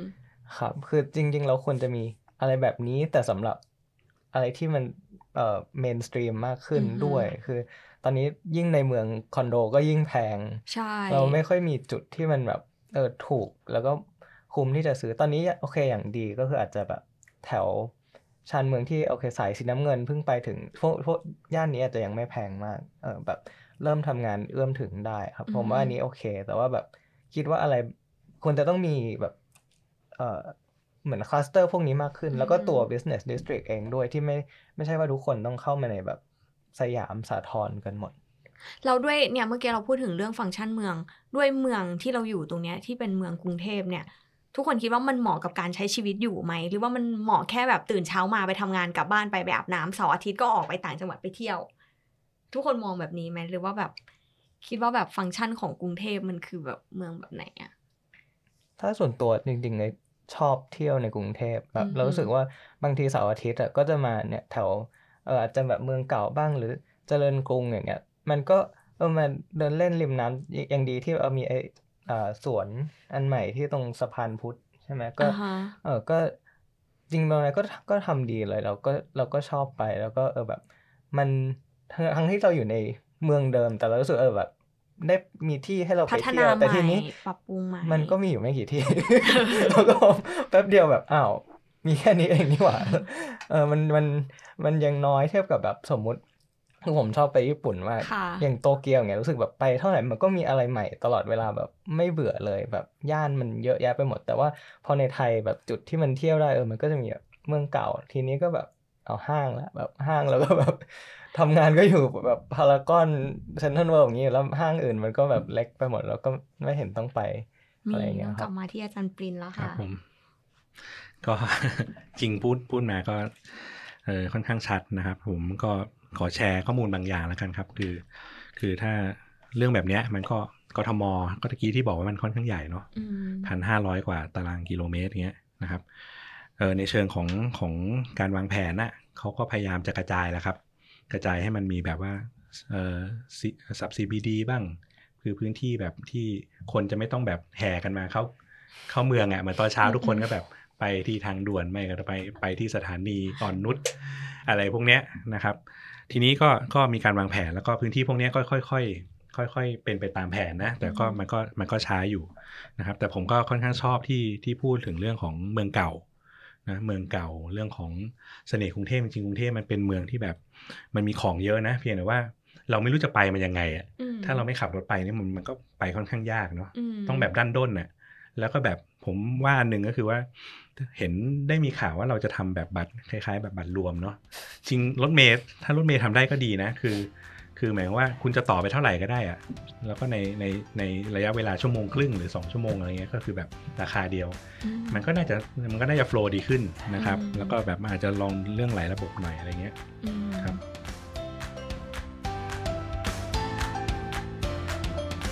แอปพลิเคชันเนี้ยค่ะ มันช่วยแก้ปัญหาคนที่เดินทางในเมืองได้หรือเปล่าอืมมันมันแก้ได้จริงไหมคะเอ้ย มันแค่ทำให้แบบ สะดวกขึ้นมันเป็นเหมือนแบบเออ point หนึ่งใน journey ที่เออมันมักจะแบบหมดหวังตรงนั้น แต่ว่าถามว่าเขาต้องคือเขาได้ขึ้นรถแล้วอะมันก็เป็นชั่วโมงอยู่ดีไหมมันก็อืมอาจจะ แต่คือจริงๆมีเพิ่งไปเหมือนแบบ user research มานิดนึง ตอนนั้นต้องไปตรงอนุสาวรีย์ครับ แล้วก็ตรงคิวรถตู้พอดีก็ถามเอ่อทั่วทั่วไปอะว่าเหมือนว่าเออแบบเดินทางยังไงแบบ นี่เดี๋ยวจากอนุสาวรีย์เนี่ยจะไปที่ไหน ก็เจอคุณป้าคนหนึ่งที่บอกว่าเนี่ยแบบ เดี๋ยวจะเนี่ยนั่งรถตู้เดี๋ยวลงฟิวเจอร์พาร์คแล้วก็ต้องไปต่ออีกรู้สึกจะอีกสองต่อกว่าจะถึงบ้าน ซึ่งรวมๆแบบสักชั่วโมงครึ่ง ก็เลยถามว่าแบบเออแบบเออแล้วแบบเออจริง ๆ มันมีวิธีที่อย่างวิธีอื่นอีกไหมที่ไปได้หรือว่าสะดวกกว่านี้ แล้วคุณป้าสิ่งที่คุณป้าบอกก็คือแบบ ไม่ สบายมากอันนี้คือสะดวกอยู่แล้วอืมแล้วก็มีคุณป้าข้างหลังในคิวมาเสริมด้วยว่าแบบจริงๆแล้วก็แบบแล้วตอนนั้นแบบตกใจมากแบบฮะแบบการเดินทางชั่วโมงครึ่งอ่าฮะสบายแล้วเหรอแต่ว่าเออคือบางทีมันก็จะมีคนที่เออเราอยู่จนมันชินไปแล้วอ่าแต่ว่าอ่าอันนั้นในมุมรถตู้อันนั้นคือที่เขาบอกสบายก็คือเออมันมีบริบทเรื่องว่าเออมันได้นั่งอืมไม่ต้องเบียดใครแล้วโอเคมันเขาเขาก็แค่นั่งไปยาวๆ แต่ว่าคือไอ ระยะเวลาเขาไม่ได้เป็น inconvenience ของเขา ซึ่งมันก็จะมีคนกลุ่มนี้เหมือนกันอืมอืมอืมแต่ว่าสำหรับแบบคนแบบอาจจะแบบรุ่นใหม่ ๆ เราจะแบบเออเห็นมูลค่าของเวลามากขึ้นอะไรอย่างเงี้ยครับ หรือว่าจริงๆต้องทำงาน อย่างเขาอาจจะโอเคแค่มารับลูก มันไม่ต้องไปมีธุระอืมอะไรต่อแต่คนทำงานคนต้องมีเวลารีแลกซ์อย่างเงี้ยมันก็ไม่ตอบโจทย์ อืม จริง ๆ แต่คิดว่าการพัฒนาตรงเนี้ยค่ะ มันคงไม่ต้องอาศัยอย่าง tech อย่างเดียวหรอก มันคงต้องอาศัยทั้ง tech แล้วก็ non-tech แล้วก็ infrastructure ที่รัฐบาลควรจะ support ในฐานะนักพัฒนาเนี่ยทั้ง 3 คนมีการขับเคลื่อนโปรเจกต์ของตัวเองอยู่แล้วอะคิดว่าการที่จะพัฒนามันมีปัญหาอะไรที่เจอ แล้วก็ถ้ามันได้รับการพัฒนาช่วยเหลือตรงเนี้ยแล้วมันจะทำให้แบบโปรเจกต์ไปได้เร็ว ผมว่าเวลาเป็นคำคำหนึ่งที่เอ่อ policy maker ต้อง aware มันมากกว่านี้อืมถ้าถามผมนะ ผมรู้สึกเวลาเป็นต้นทุนที่คุณมองไม่เห็นแต่มันส่งผลกับชีวิตทุกทุกคนในเมืองใช่ยิ่งคุณบอกว่า อ๋อ โอเคเอ่อ context ของกรุงเทพฉันไม่สามารถรวมเป็น unity แบบแบบหลาย ๆ เมืองได้อืมรถเมล์ยังต้อง support คนที่มีรายได้น้อยต่อไป แต่เขาจ่ายค่ารถเมล์ถูกจริง แต่สิ่งที่เขาต้อง spend แทนคือเวลาที่แบบสามชั่วโมงอยู่บนนะรถเมล์ทั้งนั้นที่คนมีเงินก็คือ ขับรถ แล้วก็ไอเสียก็ไปหาคนอยู่บนรถเมล์แทน มันอ่าฮะแฟร์หรือเปล่าการพัฒนาคนทั้งเมืองมันโอเคไหม เพราะอย่างที่ผมทำงานกับชุมชนอย่างเงี้ยครับ คือเราจะเห็นว่าพอรัฐบาลรู้สึกว่าคนกลุ่มเนี้ยไม่โอเค เขาจะจับคนกลุ่มเนี้ยยกออกจากในเมืองไปนอกเมือง และทำแบบเนี้ยไปซ้ำๆเมื่อมันเมืองมันเจริญไปถึง อืมหรือเมื่อเขาเห็น value ของของของพื้นที่พื้นที่หนึ่งที่เมื่อก่อนเขาอาจจะสกิปไปอะแล้ววันนี้เขาเห็นเขาอุ้ย อุ้ยมันสามารถสร้าง revenue ให้ฉันได้ เอ๊ะแต่คนกลุ่มนี้ขวางอยู่ ยกยอกอกออกไปไปดีกว่า ซึ่งอย่างที่เราเห็นได้ ผมก็รู้สึกสมัยก่อนแบบสมัยเป็นนักเรียนเป็นนิสิตเนาะก็รู้สึกว่า ก็ก็ต้องเป็นอย่างนั้นหรือเปล่าว่าเขาไม่ active อะถ้าพูดกันแบบ to be fair เลยผมก็เคยคิดอย่างนั้นมาก่อนอือฮึจนกระทั่งวันหนึ่งเรามาทำงานพัฒนาเมืองจริงๆอะเจ้านายตั้งคำถามว่าแกหยิบคนแบบนี้ออกไปอะเขาก็ไปเป็นคนแบบนี้ในที่ใหม่หรือเปล่า โอ้โห เอนไลเทนเลยแบบเพราะฉะนั้นมันก็เลยทำให้การพัฒนาของทางทีมเมเดจริง ๆ แล้วส่วนใหญ่เวลาจะพัฒนาอะไรก็สุดท้ายแล้วก็ลงไปคุยกับคุณในพื้นที่ตรงนั้นใช่ใช่ใช่ไหมคือเรารู้สึกว่านอกจากเราจะได้อินไซต์จากคนในพื้นที่เองบางที่คนในพื้นที่เขาก็เรียนรู้อะไรจากเราเช่นเดียวกันอืมเราต่างคนต่างเรียนรู้กันบางครั้งผมไม่เคยรู้เลยว่าคนในชุมชนที่แบบเขาใกล้ห้างเซ็นทรัลเวิลด์มากอะแต่เขาไม่เคยได้เดินห้างเลยอืมแล้วผมก็แบบถามว่าเอ่อเออเราไปทำงานกับเด็กเนี่ยครับแบบ น้องเคยไปที่นี่ไหม ไม่เคย น้องเคยไปพิพิธภัณฑ์ไหม ไม่เคย เราจะพาเขาไปพิพิธภัณฑ์เขาก็ไม่ชินกับการนั่งรถที่เป็นรถแอร์อือฮึเพราะเพราะเขาไม่เคยได้ไปอืมเขาไม่เคยได้รับโอกาสนั้นอะไรเงี้ย มันหลาย ๆ อย่างมากที่เราเพิ่งเห็นว่ามันคือการที่แบบ เอ่อบ้านเมืองเราแบบกระโดดข้ามคนเหล่านั้นไปหมด เราเห็นแต่แบบตึกสูงๆ แล้วโฆษณาบ้านที่เอ้ยบอกว่าบ้านเดี๋ยวนี้อืมผมเนี่ยผมนั่งรถมาผ่านทางด่วนอะบ้านแบบหลังละสิบล้านขึ้นถึงสามสิบสี่สิบล้านเลยกลายว่าทุกคนต้องบีบทีบตัวเองขึ้นไปแล้วแบบใครที่ เอ่อมองไม่เห็นโอกาสหรือไม่แบบแอคทีฟตัวเองมากๆ พอจะไปหาโอกาสนั้นอะก็คือปล่อยตกไปเลยอืมันยิ่งทำให้แก็บบางคนหนึ่งมันยิ่งกว้างเข้าไปอีกอะไรเงี้ยมันทำให้กรุงเทพกลายเป็นเมืองที่แบบเราตั้งคำถามตลอดเวลาว่า มันน่าอยู่หรือเปล่าอะไรเงี้ยอืมนั่นที่แบบจริง ๆ มันไม่ได้ไม่น่าอยู่หรอกถ้ามันทำให้มันได้ดีกว่านี้ พัฒนาคนในเมืองได้มากกว่านี้อย่างหลาย ๆ ชุมชนที่แบบ รัฐรู้สึกว่าโอ้คนพวกนี้เป็นใครไม่รู้หยิบออกอะ แต่ถ้าถามว่าจริง ๆเขาอยู่อะเขาสามารถเล่าเรื่องชุมชนที่รัฐไม่เข้าใจได้ เป็นฉากเป็นฉากๆเล่าได้เป็นชั่วโมงเล่าได้ตั้งแต่ว่ารุ่นพ่อเขาทำอะไรอืมสมัยแบบเปลี่ยนแผ่นดินราชการนี้ไปสู่ราชการนี้พ่อเขาทำอะไรทำอะไรบ้างมันเคยผ่านอะไรมาบ้างเป็นสิ่งที่ผมแบบเซอร์ไพรส์มากอืมแต่สิ่งเนี้ยคือสิ่งที่เราอาจจะฟังกันน้อยเกินไปหน่อย แล้วก็เราก็ไม่เคยเห็นคุณค่าของสิ่งนี้นะทั้งที่สิ่งนี้แหละ มันคือพิพิธภัณฑ์ที่แบบคนมาเล่าจริง ๆ เลยอะเราไม่ต้องไปหา จากประสบการณ์จพัรินงเออใช่จกมันเราไม่ต้องไปหาที่แบบรีครูทพันธลักษณ์ใหม่เพื่อเข้ามาอ่านเอ่อหนังสือที่ก็ไม่สามารถมีใครเล่าให้ฟังในดีเทลที่พันธลักษณ์อาจจะสงสัยก็ได้ด้วยอะอ่เราฮะแต่เนี่ยเรามีคนในพื้นที่เล่าให้ฟังแล้วแต่เราอาจจะลืมสิ่งนี้ไปหรือเปล่าอะไรเงี้ยอืมอ่าฮะแล้วก็ผมรู้สึกว่าจริง ๆ พอเรามองข้ามหลาย ๆ อย่างไปอย่างผมย้อนกลับไปเรื่องเวลาอย่างเงี้ยผมว่าเวลามันมันแมทเทอร์มากสำหรับคนในเมืองเนาะพอเรามองข้ามปุ๊บทุกอย่างก็หลาย ๆ อย่างก็เปลี่ยนไปหมดอย่าง infrastructure อย่างที่เรา อย่างที่เราถามหาอย่างเช่นแบบ bus lane ที่เรารู้สึกว่ามันควรมีเพื่ออย่างน้อยๆมันจะลดลดระยะเวลาที่เรา spend บนท้องถนนเหมือนที่พี่ต่ายบอกว่าอืมเราจะออกจากบ้านไปจากนั่งจากจากชานเมืองเข้ามาในเมืองอะไม่นับว่าทุกอย่างมันแออัดเหมือนที่เอ้ยบอกว่ามันแออัดอยู่ในเมืองนะแทนที่เราจะลดเวลาการเข้ามาเงี้ยการมี bus lane มันจะลดเวลาได้ เราจะ predict เวลาในชีวิตเราได้ ทุกวันนี้เราก็ยังทำไม่ได้อยู่ดี ทุกอย่างมันแบบ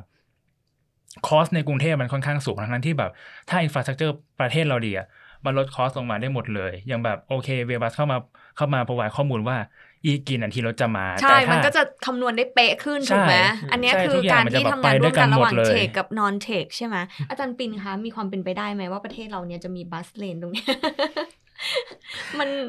ผมก็เคยอยู่ในพื้นที่ที่มีบัสเลนนะตอนอืมตอนใช้ BRT เนาะเออตอนแรกๆก็ก็วิ่งดีครับ แต่ BRT มันมันอยู่ผิดที่ฮะ ใช่ใช่ใช่ออันยู่นี้ผิดผมที่เห็นตรงนี้มันไม่มีคนขึ้นนาราไม่ธิไม่ถนนนาราธิวาสใช่ไหมมันยังเป็นแบบพื้นที่โล่งๆอยู่ฮะแล้วพอไม่มีคนขึ้นปุ๊บ ก็มีคนมาใช้เพราะเห็นว่ามันว่างเออแล้วมันก็เลยจริง ๆ หลักการมันถูกนะ ในการที่จะบอกว่ามันเนี่ย priority ของของคนที่ใช้ขนส่งสาธารณะควรจะได้เลนแบบเนี้ย แต่กว่าที่เขาจะมาได้เนี่ยมันก็คือติดอยู่ตรงแยกปกตินี่แหละ มันก็มันก็เป็นในลักษณะแบบนี้อืมนะครับ แล้วก็ เอ่อกลับไปเรื่อง ผมว่าเรื่อง เรื่องชุมชนแล้วกันนะครับ ผมว่าตอนเนี้ยมันก็ในส่วนหนึ่งที่ทำอะเนาะมันก็เป็นในเรื่องของการฟื้นฟูชุมชนนะครับคือคือเมืองเก่าตอนเนี้ยว่ามันก็กลับมาเป็นพื้นที่ที่ค่อนข้างสำคัญนะครับ คือเศรษฐคงเศรษฐกิจอะไรเงี้ยตะกี้ที่พูดถึงเรื่องการย้ายคนที่อยู่ในชุมชนออกอะ่ะคือถูกให้มันเป็นอย่างนั้นเลยอือฮึเป็นอย่างนั้นคือย้ายคนออกไปปุ๊บเนี่ยแล้วย้ายเข้าไปคือเดิมเขาอยู่ตรงนี้เขาปรับตัวแล้วนะ แล้วเขาก็สามารถเป็นแรงงานเป็น service sector ของ ของธุรกิจรอบๆตรงนี้ได้นะครับ พอย้ายออกไปปุ๊บเนี่ยเขาก็ไม่รู้จะทำอะไร เพราะไปอยู่ปุ๊บมันก็เป็นส่วนใหญ่ก็ไปอยู่กลางทุ่งเนาะหรือไปอยู่ใช่ที่ใช่ถูกๆอะใช่อืมแล้วก็ทำบ้านอยู่อย่างเดียวทำแบบที่อยู่อย่างเดียวแล้วเขาก็ไม่รู้จะทำมาหากินอะไรเขาก็ต้องเดินทางกลับมากลับมาเหมือนเดิมกลับมาที่เดิมอีก ซึ่งมันก็ไกลกว่าเดิมคอสก็เพิ่มขึ้นอีกอืมโจทย์ที่ตะกี้พูดเรื่อง affordable housing เนี่ย ในเมืองตอนนี้เป็นสิ่งที่เราควรจะมองเยอะๆนะครับว่าทุกๆทุกๆคนเนี่ยสามารถอยู่ในพื้นที่ที่มันเป็นพา m มเรียได้นะอยู่ใน CBD แต่มัน อาจจะต้องมีกลไกในการช่วยเหลืออะไรบ้างใช่นะครับเพราะไม่งั้นกลางเมืองมันจะเป็นแต่ที่ที่ที่แบบมีcommercial อย่างเดียว แล้วเราจะหาคนที่มาช่วยงานยังไง คือ part นี้ของเมืองเนี่ยค่อนข้างสำคัญนะในการที่เขาจะมาช่วยในงานภาคบริการนะ service พวกเราหรือ service คนทั่วๆไป หรือแม้กระทั่งคนขายหมูปิ้งอะมอย่างหน้าคณะถาปัตย์เมื่อก่อนมีหมูปิ้ง ที่ต้องมายืนรอใต้ใต้ไอ้นั่นอะสะพานลอยอะเดี๋ยวนี้ก็หายไปแล้วอืมนะครับ มันก็แหล่งอาหาร อะผมว่าเรื่องเรื่องพวกนี้ผมว่าอ่ามมองมองในมุมที่มันสามารถอยู่ร่วมร่วมกันได้อ่าฮะมันน่าจะทำให้มันแบบโอเคมีเสน่ห์เนอะค่ะแล้วก็เอ่อประเทศไทยโดยเฉพาะกรุงเทพเนี่ยเขาก็บอกว่าเป็นเมืองที่แบบสามารถเป็นที่ที่เกิดสตาร์ทอัพขึ้นได้เนาะมีโอกาสเยอะอะไรเงี้ย จริงคนไทยก็เก่งนะ คิดนู่นคิดนี่ทำอะไรไปได้หมดเลยนะฮะ สุดท้ายแล้ว Big App ที่ที่เราพูดถึงในช่วงเริ่มต้นเนาะที่อาจารย์ปินบอกว่าเออมันควรจะมีแหล่ง รวมข้อมูลของขนส่งที่เป็นแบบ real-time ของขนส่งแต่ละประเภทมาอยู่ด้วยกันตรงนั้นก็คงดี แต่มันก็คงดีกว่าถ้า infrastructure ของประเทศเรามันพร้อมที่จะทำให้ ระบบการขนส่งมันมันเกิด real-time ได้จริง ๆ ว่าเฮ้ยเนี่ยมันจะมาทุก ๆ 15 นาที มันต้องทุก ๆ 15 นาทีจริง ๆ เนาะมันใช้เวลานานไหมคะที่จะพัฒนาไปถึงตรงนั้นน่ะ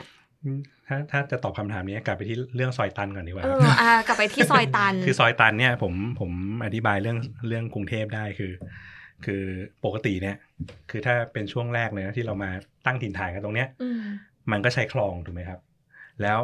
พอเวลาเรามีระบบถนนนะเราเราก็จะคงไม่ไม่ไปตัดถนนข้ามคลองหรอกเราก็ตัดขนานไปกับคลองถูกไหมฮะอือฮึพอมันขนานไปกับคลองปุ๊บเราก็มักจะทำถนนเส้นหลักก่อน พอทำเส้นหลักปุ๊บมันก็เกิดซอยประเทศไทยเป็นประเทศที่มีถนนเส้นหลักเลยนะ แปดเลนสิบเลน แล้วก็เป็นซอย ออกมาเต็มไปหมดเลยฮะนับไปเลยเนี่ย อย่างพหลโยธินเป็นร้อยนะอะไรนะสุขุมวิทก็เป็นร้อย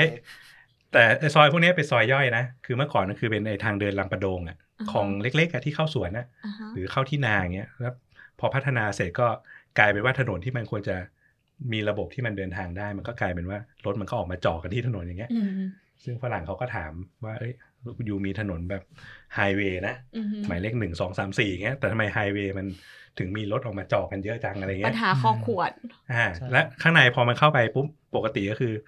เวลาเรามีคลองปุ๊บเรามีถนนเนี่ยมันก็เป็นซอยเข้าไปเข้าไปปุ๊บมันก็ตันอยู่ข้างในอืมเพราะมันไม่ได้มันไม่ได้มีถนนหรือทาง แต่จริงๆฝั่งทนดีนะ ฝั่งทนเขามีทางในคือทางที่คนเขาเดินเชื่อมกันข้างในอือฮึอีกทีหนึ่งไม่ได้แบบเข้าไปตันนะแต่แบบเขาสามารถเชื่อมต่อระหว่างวัด ฝั่งโทนเนี่ยเป็นเป็นเป็นพื้นที่ที่น่าจะสตัดดี้เยอะๆนะครับเขามีระบบอะไรที่ค่อนข้างดี ตอนเนี้ยที่ทุกคนกำลังพัฒนาโปรเจกต์ของตัวเองอยู่อะคิดว่าอะไรมันเป็นปัญหาในการพัฒนาที่จะทำให้มันเกิดขึ้นได้จริงคะ อย่างเช่นแบบ ตอนเนี้ย ViaBus กำลังทำ real-time ทำแอปพลิเคชันเพื่อที่จะดูรถอย่าง real-time แต่ว่าอะไรมันคืออุปสรรคในการพัฒนาตรงนี้อะอืมได้หลายเรื่องแต่ว่าถ้าเอาใกล้ตัวสุดผม คิดว่าจริง ๆ เรื่องเหมือนแบบ bureaucracy อะครับ เรียกว่าอะไรแบบ process ของหน่วยงานราชการกับการเข้าถึงทรัพยากรเช่นเงิน หรือว่าอือฮึแบบหรือแค่การอนุญาตเอ่อเพื่อให้เข้าถึงอะไรต่าง ๆ เนี่ย มันยากมากคือเราเราคือเราก็จะรู้อยู่แล้วเออเหมือนหน่วยงานรัฐมันมันก็จะยากประมาณหนึ่งซึ่งอาจจะช้าอ่าหก เดือนก็คืออาจจะเร็วละ ซึ่งเราก็เออเหมือนพอใจจนเราได้ทำงานกับเอกชน เราพบอือฮึว่าตอนนั้นเหมือนทำจอให้คลองแสนแสบ เราพบว่าเมื่อเราได้คุยกับถูกคนปุ๊บ ภายในสองสามอาทิตย์เราได้ขึ้นจอเลยทำไมมันเร็วได้ขนาดนั้นเดินเราแบบอืมแบบเอ๊ะแบบแล้วถ้าเกิดว่าทำถ้ารัฐมันมีความคล่องตัวขนาดเนี้ยครับ มันจะช่วยอะไรหลายอย่างมาก หรือว่าแม้แต่เรือของ เอ่อเจ้าพระยาครับเราทำระบบที่แสดงเวลาเอ้ยอืมแผนที่แล้วก็ตำแหน่งเรือว่าเหมือนแบบเรืออยู่ตรงไหนจะถึงท่าอะไรคือเหมือน BTS เลย ซึ่งเราก็เออพัฒนาเองได้มันก็ใช้เวลาแบบไม่ไม่ถึงไม่สักสามสี่เดือนมั้งครับอืมทำจำจำเป๊ะๆไม่ได้แต่ว่าเออคือมันก็ไม่ได้นานมาก แล้วก็คือแอดขอแค่มี permission กับมีตังค์ให้อือฮึเออแค่นั้นมันก็เกิดแล้วอืมใช่แล้วก็เราเลยพบว่า เออพอหน่วยงานราชการเนี่ยมันมีแบบเออแบบอุปสรรคเยอะมากเลยเออไม่ว่าจะแบบการเข้าถึงหรือว่าการอนุแม้มัว่าติครับแล้วบางทีสมมุติในการจะเข้าถึง เอ่อเงินเนี่ย คือบางครั้งโอเคเขาก็อาจจะแบบ หมายถึงโอเคแหล่งเงินทุนแกรนด์ใช่ครับอะไรบางทีอย่เยค่ะบางทีคือเขาอาจจะ สมมติเราทำให้หน่วยงานหนึ่งเขาก็อยากจะจ่ายเรานะครับ แต่ปรากฏว่าพอเราเป็นโมเดลที่เหมือน มันไม่ใช่รัฐซื้อมาเป็นเจ้าของอะ เขาไม่สามารถให้เงินมันต้องได้เลยทำ TOR ไมากคือเหมือนเขาเราต้องให้เขาจะหน่วยงานรัฐยังเป็นอะไรที่ถ้าเราเขาจะซื้ออะไรมันมันต้องกลายเป็นของเขาอะครับอืมแต่พอสมมุติอย่างเราที่เป็นแบบแพลตฟอร์มแบบให้ทุกคนนะแล้วมันไม่ให้เป็นของของใครไม่ได้ไงครับ เพราะคนอื่นก็ต้องมาใช้ทีแต่เนี้ยว่ามันเขาก็ต้เลองยเปลี่ยนเขาต้องเปลี่ยนเอ่อเขาเรียกกฎหมายใช่อะไรคือมันต้องประมาณนั้นเออก่อนมันปะต้องแบบตั้งแต่วิธีคิดต้นทางเลยอืมซึ่งไงว่าไม่ใช่แค่แบบซอฟต์แวร์เรื่องแบบ ขนส่งสาธารณะด้วยแบบทุกอย่างเลยมัแหนละเป็นมัเรื่องของ legal ใช่แล้วบางทีแบบโมเดลมันเปลี่ยนไปแล้ว แต่ไม่ปรับตามนี้คล้ายๆ อย่าง Grab Uber อย่างเงี้ยครับที่อือฮึอะเคสิงคโปร์ฟิลิปปินส์อินโดเขาแบบปรับกันเรียบร้อยแล้วไทยก็ยังแบบสรุปถูกกฎหมายไหมอะไรอย่างนี้เออมันควรถูก disrupt เนาะในเรื่องนี้เพื่อที่ใช่จะทำงานให้มันให้มันเป็นปัจจุบันมากขึ้น ใช่ครับอืมจริง ๆ แล้วอะที่เขาไปทำเรือ เพราะว่าเขากำลังจะทำเอ้ยเขาทำระบบเขามันต้อง real-time ไง แต่รถเมย์คาดการณ์ real-time ไม่ได้เขาก็เรือเลยกระโดดเรือเรือเร็วกว่าไม่มีเรืเรืออตรงเวลาติด ใช่ไหมเรือตรงเวลากว่าปะก็นิดนึงครับ แต่ว่าแต่ ก็ก็มี challenge อื่นเหมือนกันเช่นแบบอ๋อโอเคแบบเรื่องสัญญาณอย่างเงี้ยเออมันมีอยู่มีการ reflect จากน้ำอย่างเงี้ยแล้วแบบเฮ้ยอืม GPS ใช้เหมือนรถเมล์ไม่ได้นะอะไรก็แต่ก็ก็สนุกดีครับใช่แต่ก็ real-time กว่าใช่ไหมแต่ก็แบบตรงเวลามาตรงเวลากว่าตรงกว่าตรงกว่า15 นาทีคือ15 นาทีใช่ใช่ยิ่งชวนคุยเรื่องเรือต่อนิดนึงได้ไหมเอาเลยค่ะ คือเรือเนี่ยผมใช้ใช้ตั้งแต่เด็กนะเออผมก็ไปเรียนที่อัสสัมเนี่ยแหละแล้วผมก็นั่งเรือไปเรียนแล้ว แล้วก็พบว่ามันเป็นมันเป็นระบบที่ค่อนข้าง work นะสำหรับกรุงเทพ คือมันวิ่งอย่างเงี้ยแม่น้ำเจ้าพระยามันวิ่งเหนือใต้อะแล้วมันก็มีคลองแสนแสบเท่าที่คนส่วนใหญ่ก็ใช้เหมือนกันอืมแล้ววิ่งตะวันออกตะวันตกฝั่งทนก็มีเหมือนกัน คือไอ้พวกเนี้ยคือผมว่ามันเป็นโครงสร้างหลัก แล้วถ้าค่ะถ้ามันมีระบบที่มันเชื่อมต่อกันอย่างเงี้ย คือลงมาณจุดตัดของ รถเมล์หรือ BTS อะไรได้เนี่ยมันจะทำให้คนไม่ต้องไปอ้อมติดอยู่บนถนนนะเพราะเรือมันยังไงมันก็ไม่ค่อยติดหรอกใช่ยกเว้นไอ้ตอนจะเข้าท่าเท่านั้นแหละครับ ผมว่าอันเนี้ยควรจะส่งเสริมเยอะใช่เร็วด้วย คือก่อนหน้าเนี้ยเนาะจำไม่ได้แล้วว่าว่าเมื่อปีไหนต่ายเคยนั่งเรือจากแถวแถวไอ้ตรง ตรงแถวแถวออฟฟิศเธออะเรียกว่าอะไรนะท่าเรือตรงนั้นผ่านฟ้าครับเออ ผ่านฟ้านั่งไปนั่งไปเอกมัย แป๊บเดียวเองอะใช่ชอบนะ ชอบในความเร็วมันรถไม่ติดเลย แต่อะไรรู้ไหมคะอู้มันน่ากลัวมากเลยอะมันถูกรู้สึกไม่ปลอดภัยถูอะกน้ำกระเด็นอยู่ตลอดเวลา พอมันเร็วแต่ว่ามันไม่ได้ support ในเรื่องของตรงเนี้ยคนก็ไม่อืมอยากใช้อะแล้วมันเบียดมากเลยอะใช่ผมว่าหลายๆอย่างเนาะเพราะว่าเออจริง ๆ อย่างที่อาจารย์พูดผมเห็นด้วยมากว่าแบบเอ่อกรุงเทพมีคลองที่แบบน่าสนใจเยอะแยะมากอะไรเงี้ยจริง ๆ ผมว่าแบบเรา จริง ๆ กรุงเทพน่าจะบิวให้แบบคลองมัน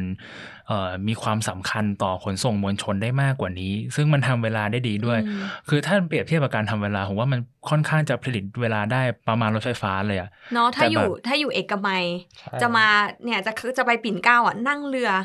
ต่อรถเมย์ มาลงเรือแล้วก็ต่อเรือไปขึ้นรถเมย์เพื่อไปปิ่นหเกรืล้าอจยังริงได้ๆเรือลยถ้าเขาทะลุไปออกบางลำพู แล้วพี่ก็ต่อเรือวกกลับมาปิ่นเกล้าอะก็ได้นะเออไม่ต้องติดถนนราชดำเนินเลย แต่ว่าเออสิ่งเนี้ยคือตรงนั้นอะ ผมทำงานอยู่ตรงนั้นอะผมก็มองแบบเวลาเราผ่านฟ้าแล้วเราเห็นถนนราชดำเนินแล้วก็แบบโอ้ถ้ากูทะทะลุคลองบางลำพูไปอะกูถึงแม่น้ำเจ้าพระยาแล้วไปนนทบุรีได้แล้วเนี่ยอะไรเงี้ยเออก็มองซ้ายมองขวาแล้วก็แบบเสียดายโอกาสตรงนี้มากๆเลยอะคือแบบ ที่สุดแล้วคือแบบจริง ๆอะเมืองมันมีทางออกอีกเยอะแยะมากอืมถ้าคุณแบบเคลียร์ประตูน้ำตรงบางลำพูได้ สมมุติเรือถ้ามันถ้าพี่ต่ายบอกว่ามันมันแบบอันตรายใช่ เพราะเวลาผมแนะนำฝรั่งเนี่ยแล้วก็แบบอยู่ไปด้านนี้ได้นะ แต่ adventure นิดนึงอ่าฮะแบบโหแบบ fastest way เลยแต่ว่า โอ้โห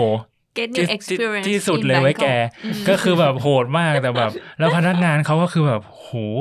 เรา concern คุณภาพชีวิตเขามากกว่าตัวเขาเองหรือเปล่าเนี่ยคือแบบเขาสามารถยืนบนกราบเรือก็ได้ เราพูดพูดท่าเรือไปอะเราเราไม่ได้ยินเขาตอบกลับด้วยแต่เขาได้ยินตลอดเลยนะว่าเราลงท่าไหนแล้วก็เก็บเออเงินถูกด้วยอะไรเงี้ย ซึ่งสิ่งเนี้ยใช่มันเป็นมันเป็นเสน่ห์ในแง่ว่าเวลาเราเล่าแบบประเภทหนัง Hangover มันดูสนุกนะ แต่แบบเออถ้าเราแบบพูดกันอย่างแบบซีเรียสแล้วอะ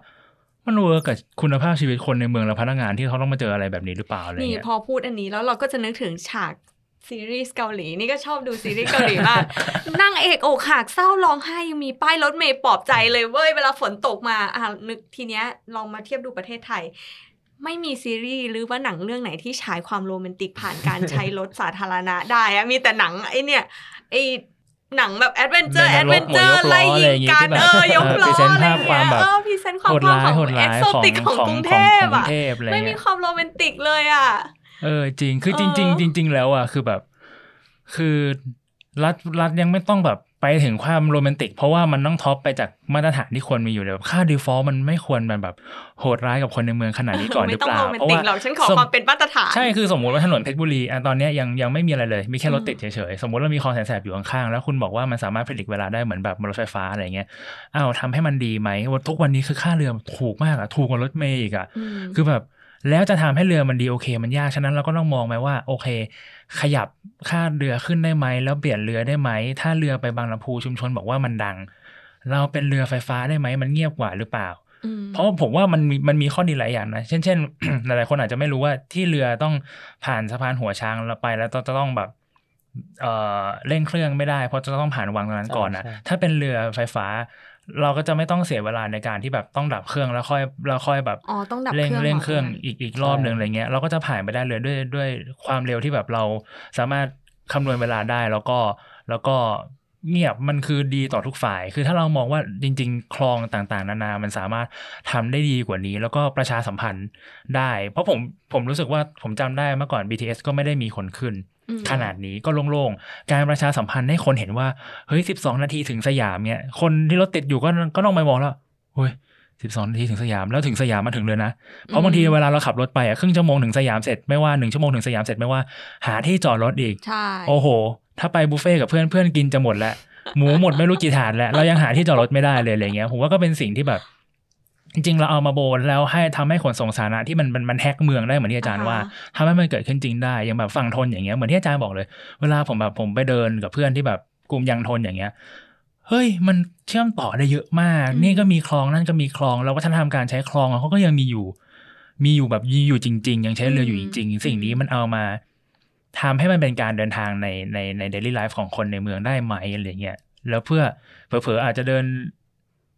เดินทางจากคลองมาเชื่อมรถไฟฟ้าเลย ไม่ต้องติดบนถนนก็ได้ลดลดลดปริมาณการใช้รถบนถนนก็ได้ สิ่งนี้เป็นต้น เท่าที่ฟังแวนพูดมาแวนมาในฐานะเมเดย์เนาะแต่แวนอะพูดแต่ในเรื่องรถเมย์น้อยมาก แต่แวนกลับมองภาพใหญ่เลยว่า ใช่ขคืนอส่งสาธารณะ คือมันคือทุกอย่างอะใช่ที่มันคือคนเชื่อมชอบโยติดงภาพกัว่านเมอะเดย์เป็นแบบเกี่ยวแต่แต่กับเออรถเมย์เคยมีครั้งหนึ่งเจอน้ำใสสุภวงศ์เออใครใครรู้จักน้ำใสสุภวงศ์คือคนที่ดิฉัพานภาพประกอบเนี่ยค่ะเก่งมาก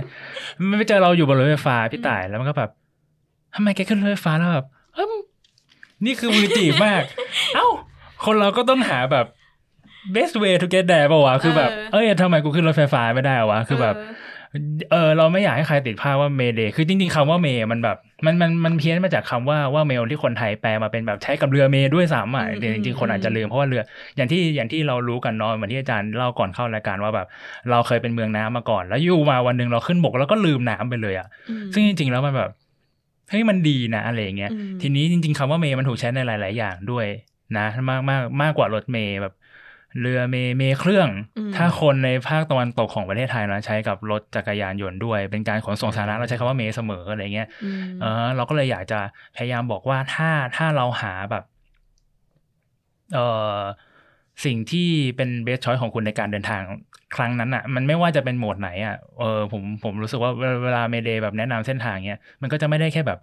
โอเค มันอาจจะพูดถึงรถเมย์เหตุผล เพราะว่ารถเมย์มีความซับซ้อนของข้อมูลสูงมาก ในขณะที่เรานั่งอยู่เรายังแบบ โอ้โหมันยากอะไรอย่างนี้โว้ย signage มันก็แบบโอ้ยเนาะอะไรโอ้ยเงี้ยตัวเลขก็เยอะใช่ไหมแล้วเราก็ไม่รู้ว่าไอ้เลขนี้มันไปที่ไหนวะมันลงที่ที่เราจะไปออเลขเนี่เหยมือนกันก็ไม่ได้ไปเหมือนนี่กันก็อะไรแต่เงี้อ่อยนนุชเหมือนกันแต่อ่อนนุชนี่อ่อนนุชไปเส้นไหนอะจะผ่านเส้นที่ฉันจะไปหรือเปล่า ใช่ใช่ใช่คือแบบคำที่เลือกใช้หรืออะไรก็ตามรถเมย์มันมีความซับซ้อนอยู่สูง แต่เราจะพยายาม provide ข้อมูลว่ามันเชื่อมต่อกับอะไร หรือมันอืมไปอันไหนได้ดีอยู่เสมออย่างแบบไปราชมังคลากีฬาสถานทุกวันเนี่ยเรือเป็นออปชั่นที่ดีที่สุดอืม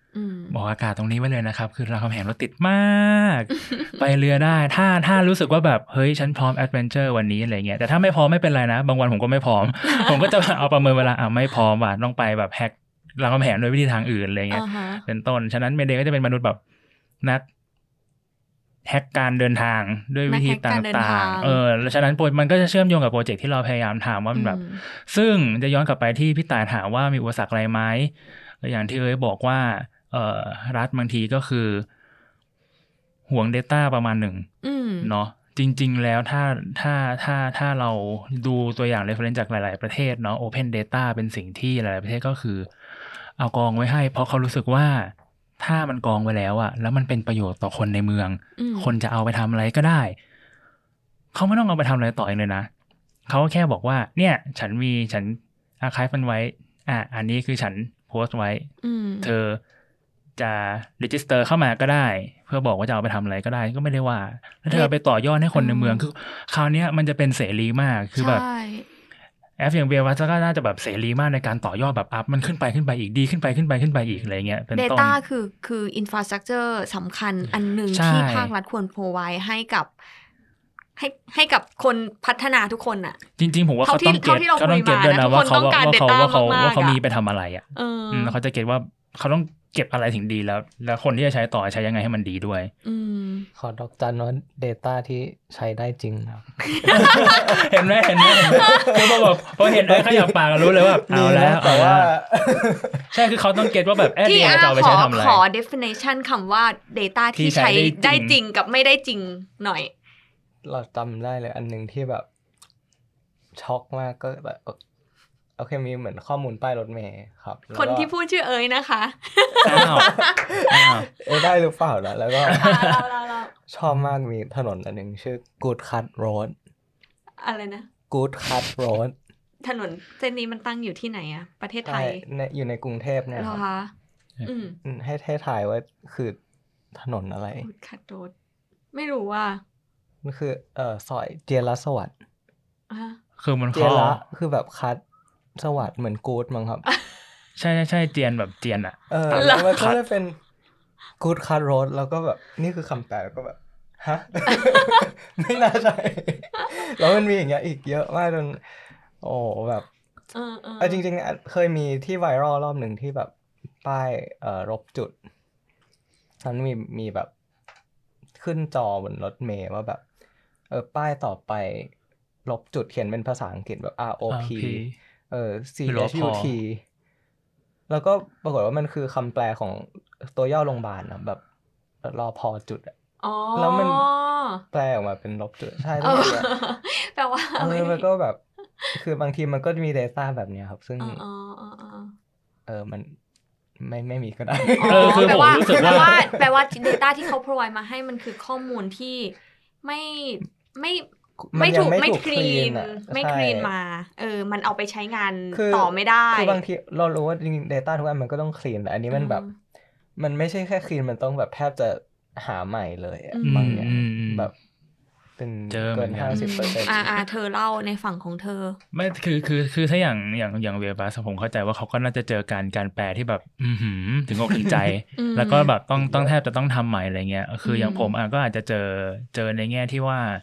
เอ่อเมื่อเมื่อเมื่อเมื่อเมื่อ stakeholder ของของขนส่งสาธารณะอย่างเช่นรถเมย์มีหลายเจ้ามากอะไรเงี้ยแบบอ่าคนเดินรถสมเออโปรเจกต์ที่ผมจะทำป้ายรถเมย์เนาะแล้วก็ขนส่งขนส่งสาธารณะมีสามเจ้าที่มีความเกี่ยวข้องแน่ๆ คือป้ายเนี่ยกทมเป็นคนตั้ง ถ้าป้ายล้มเนี่ยกทมคือแบบเอาและหน้าชาแล้วแต่ว่าคนที่ปักป้ายเนี่ย เป็นขนส่งทางบกอือหือ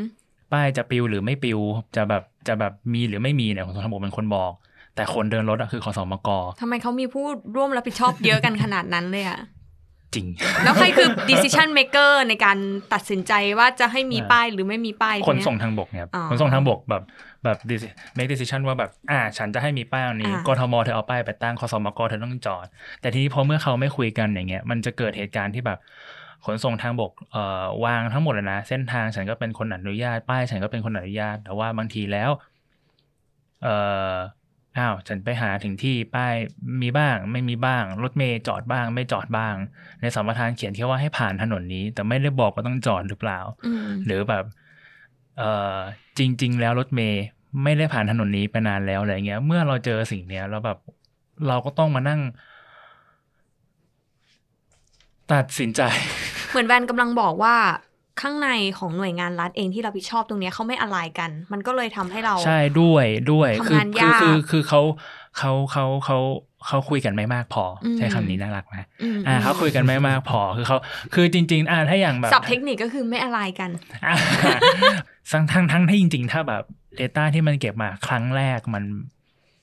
เขา get objective ที่เขาจะทำแล้วเขาทำมันดีอะ สิ่งที่แบบวุ่นวายกันแบบในลำดับต่อๆๆๆมา มันจะไม่เกิดขึ้น แล้วมันจะทำมันจะพัฒนาเมืองเราได้เร็วมากอืมเคยทำโปรเจกต์ไอ้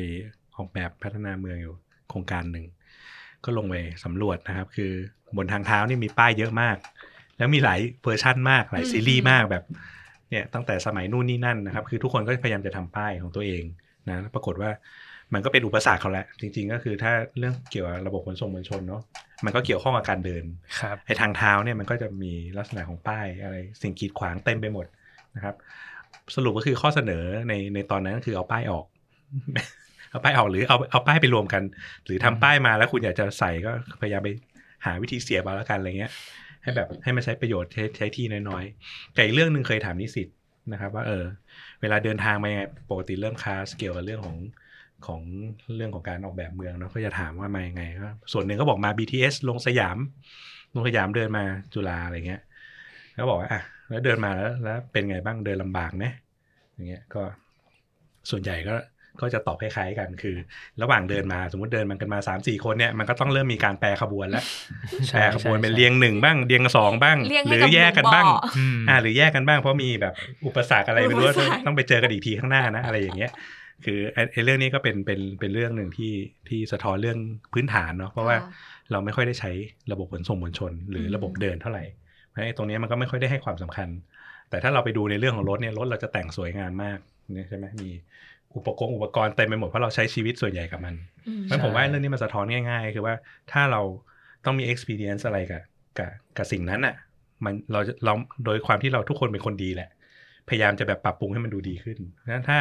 เราหาทางยังไง ไม่รู้ให้คนมาส่งเสริมเรื่องของการใช้ระบบพวกเนี้ยสภาพแวดล้อมมันจะดีขึ้นอืมนะครับ ผมก็คิดตะกี้ฟังดูก็คิดคำๆเหมือนกันนะว่าแบบพรีเซนเตอร์ระบบรถเมล์เนี่ยทำไมแบบไม่เอาพรีเซนเตอร์แบบที่ดัง ๆ ตอนนี้มาเป็นพรีเซนเตอร์ไปเลยล่ะแล้วเราก็ทำ image ใหม่ ให้แบบน่าใช้อะนะแต่ Rebranding แต่มันต้องไปด้วยนะ ไม่ใช่แบบทำแต่แบบมีมีแบรนด์อย่างเดียวแต่ระบบยังเหมือนเดิมอะไรเงี้ยแต่แบบอ่ามัมันต้องไปด้วยกัน จากยาย่าแบบจับต้นไม้จะมาขึ้นรถเมย์อะเออออาจจะดูแพงขึ้นหรือเปล่า อันเอ้นี้ยเอ้ยขำๆไม่ได้คิดไม่ขำๆได้นั่งรถเมย์มานานมากแล้วอะอ่านั่นนะครับก็จริงๆมันมันมันก็เป็นระบบที่ดีนะครับ แล้วมันควรจะเป็นพื้นฐานของเมืองแหละเออนะครับเออ ไม่ได้นั่งรถเมย์มานานมากแล้วแวนรถเมย์ครับตอนเนี้ย คือสำหรับเรานะ เรารู้สึกว่ามันเก่าเก่าๆอะใช่พื้นใช่ก็ใช่ผูบางอันอะ มันเป็นอุปสรรคให้คนไม่อยากนั่งรถเมย์ด้วยอะสำหรับเรา ก็ด้วย เพราะว่าอายุอายุผมกับอายุรถเมย์ก็เป็นเกิดมาพร้อมกันเออเป็นเพื่อนกันเห็นหน้าอืมคือแบบจริง ๆ เราถ้าถามผมเนาะผมรักเพื่อนคนนี้นะเหมือนอืมเราเห็นกันมาตั้งแต่เกิด แต่อีกครึ่งภาคเนาะเราต้องเข้าใจความเป็นจริงว่าบางทีเพื่อนอาจจะเหนื่อยล้าแล้วอืมเนาะถ้าถ้าเราอยากจะพัฒนาแล้วเราคอนเซิร์นเรื่องคนในเมืองเยอะๆอย่างเงี้ย อืมใน 2,534อะบันไดที่มันมีจำนวนเท่านี้สูงประมาณนี้อะมันอาจจะเหมาะแล้วก็ได้ในยุคนั้นอะไรเงี้ยแต่ว่ามันถึงทุกวันเนี้ยเวลาอย่างล่าสุดที่ Disable มีถามว่าคนพิการใช้ขนส่งสาธารณะไปเมืองทองธานีได้ไหมคำตอบคือไม่ได้เลย รถเมย์ไม่พร้อมที่จะให้รถเข็น ไม่ว่าจะเป็นรถเข็นผู้พิการหรือรถเข็นเด็ก ขึ้นได้ ซึ่งผมว่าสิ่งเนี้ยเป็นสิ่งที่ที่ถ้าเราเอาแวร์เรื่องนี้กันมากขึ้นนะเราจะมันเป็นสิ่งที่แบบ ถ้าคิดไว้ในใจตลอดอยู่ในแมสเซจเราตลอดอะเราจะยิ่งรู้สึกว่าการเปลี่ยนรถใหม่มันไม่ใช่แค่ แค่เก่าแล้วเปลี่ยนนะเนาะแต่เปลี่ยนเพื่ออะไรเปลี่ยนเพื่อให้คนทั้งเมืองดีขึ้นอะมันจะมีเอ่อพอมันตอบโจทย์นี้ได้มันจะตอบได้ว่านอกจากเปลี่ยนรถใหม่แล้ว มันจะต้องหนึ่งสองสามสี่ห้าอืมไปอีกด้วย หรือว่า หรือว่าแม้กระทั่งทางเท้าที่เมื่อกี้อาจารย์บอกเนาะเออเมเดเองก็เคยเวิร์กช็อปเรื่องนี้เหมือนกันครับอาจารย์แล้วก็ตัวป้าเองหลาย ๆ คนก็บอกว่าอยากให้เป็นขาเดี่ยว เพราะตอนนั้นนะเราทำเวิร์กช็อปกับ TCDC แล้วก็เจริญกลุ่มก็ขึ้นชื่อทางเท้าแคบมากเหมือนที่อาจารย์บอกว่าอยู่อาสามเนี้ยก็โอ้โห เดินแบบจริงๆเรียนรดองเด็กอาสามันจะเกิดมาเพื่อการแปรแถวแปรขบวนตรงถนนเจริญกรุงก็ได้อะไรเงี้ยเดี๋ยวก็ต้องแบบเรียงหนึ่งแล้วขยายได้เรียงอะไรอะไรอย่างเงี้ย เป็นต้นทีนี้ป้ายรถเมย์อะจากที่มันมีสองขามันควรเหลือขาเดียวไหมเพื่อให้มันง่ายขึ้น หรือลีนสุดๆอะไปปักกับเสาไฟไหมถ้ายังไงเสาไฟยังต้องมีอืมเมื่อก่อนรถรางก็ทำแบบนั้น ทีนี้เราก็แบบอ่าได้ไอเดีย ไปถามหาว่า แล้วไอ้เจ้าป้ายที่ตั้งอยู่ทุกวันเนี้ยใครเป็นเจ้าของ งง ไม่ใช่ผมงงนะ หมายถึงทุกคนในสเต k โ h เดอร์ที่เราเล่าเมื่อกี้ทุกคนก็งงว่าแบบ อืม แล้วใครล่ะ ไปตามหาก็มีกฤษฎีกากำหนดว่าเนี่ย เป็นป้ายมาตรฐาน at least คุณต้องได้อันนี้ แต่แบบจะต่อจากนั้นอะ พอมันหาเจ้าของแบบผู้รับผิดชอบเป็นคนคนเดียวไม่ได้ คราวนี้จะเริ่มแบบลองถามคนนู้นสิลองถามอย่างนี้ แล้วก็ถามเป็นวงกลมสรุปก็คือตั้งแต่วันนั้นถึงวันเนี้ยเมเดย์ได้ผลเวิร์กช็อปมาแล้ว จริงๆจะออกแบบเลยก็ได้แหละแต่ว่า เราก็ยังขยับอะไรไม่ได้ เพราะเราตามหาไม่ได้ว่า เราอะจะไปได้ไกลกว่าไอ้สองขาเนี่ย ได้ยังไง ซึ่งตอนเนี้ยผมรู้สึกว่าสองขาเนี่ย เราพยายามทำมันมาถึงที่สุดแล้วมคือไอ้เจ้าสองขา provide ข้อมูลให้เยอะที่สุดเท่าที่จะเป็นไปได้แล้ว แต่จริงๆน่าจากวันเนี้ยเราแบบเราอยากจะผลักดันให้มันทะลุข้อจำกัดนี้ได้สักทีว่าจริง ๆ แล้วคนในเมืองไม่ได้อยากได้ป้ายรถเมล์ที่เป็นสองขาในทางเท้าที่เรารู้สึกว่าเดี๋ยวยืดเดี๋ยวหดเดี๋ยวยืดเดี๋ยวหดอืมอืมในหลาย ๆ ที่ที่เราไปหรือเปล่า มันควรเอ่อมีความแบบยืดหยุ่นในการออกแบบตามสถานที่ได้มากกว่านี้หรือเปล่าอะไรเงี้ยผมว่าสิ่งความยืดหยุ่นนะเป็นสิ่งที่เอ่อรัฐบาลเอ่อหน่วยงานราชการ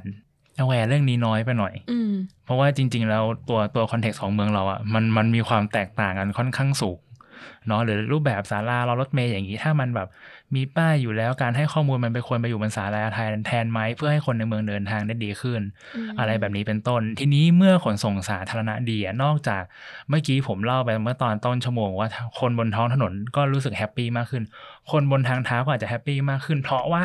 เมื่อขนส่งสาธารณะดี คนก็อยากใช้ขนส่งสาธารณะมากขึ้น จะตอบโจทย์อาจารย์ที่ว่า พอเมื่อเราใช้เวลามากขึ้นเราอิน เราอยากทำให้มันดี เหมือนกันเลยทางเท้าก็จะดีขึ้นไปด้วย ทีนี้พอทางเท้าดีอะเศรษฐกิจชุมชนรอบๆ ใช่ข้างๆก็จะดีขึ้นด้วยไม้แบบสกายวอล์กที่เราต้องมานั่งแบบสร้างเพราะว่าทางเท้าไม่ดีอะมันก็ไม่ต้องสร้างเยอะขนาดนี้ไหมเมื่อทางเท้ามันดีแล้ว ถ้าบอะไรเงี้ยริบทการเดินทางด้วยสาธารณะดีขนาดนั้นเราว่าคนน่าจะหันมาใช้รถสาธารณะ เพิ่มขึ้นอาจจะลดปัญหารถติดในเมืองลดลดปัญหาไอ้กระจุก รถติดแบบคอขวดที่ออกมาจากซอยอะไรเงี้ยใช่เอใช่อใช่ชวนคุยต่ออีกเรื่องหนึ่งเอาเลยค่ะพอดีเมื่อวานเพิ่งหาข้อมูลเล่นๆก็เจอว่าตอนเนี้ยที่เนเธอร์แลนด์เนาะเราก็รู้อยู่แล้วเขาเป็นเมืองแบบมีน้ำมีเนิมอะไรชวนกันมาคุยเรื่องคลองอืมปรากฏว่าเมืองอูเทรคต์เนี่ยเมืองล่าสุดเนี่ยเขามี project คือเอาถนนออก แล้วเอากลับมาเป็นคลองเหมือนเดิม คือตอนเนี้ยคือเราเราหันกลับมาอยู่ในยุคที่ว่าเรากำลังคำนึงถึงเรื่องของคุณภาพชีวิตคนด้วยอืมไม่ได้มองแค่เรื่องของการเดินทางอย่างเดียว เราก็มองว่าเรามีถนนเยอะนะเรามีถนนเยอะถนนมันก็มีมลพิษ เยอะเต็มไปหมดเลยทุกอย่างที่เกี่ยวกับถนน แต่ในขณะที่มันก็มีทางเลือกอันหนึ่ง ซึ่งนอกจากที่มันจะ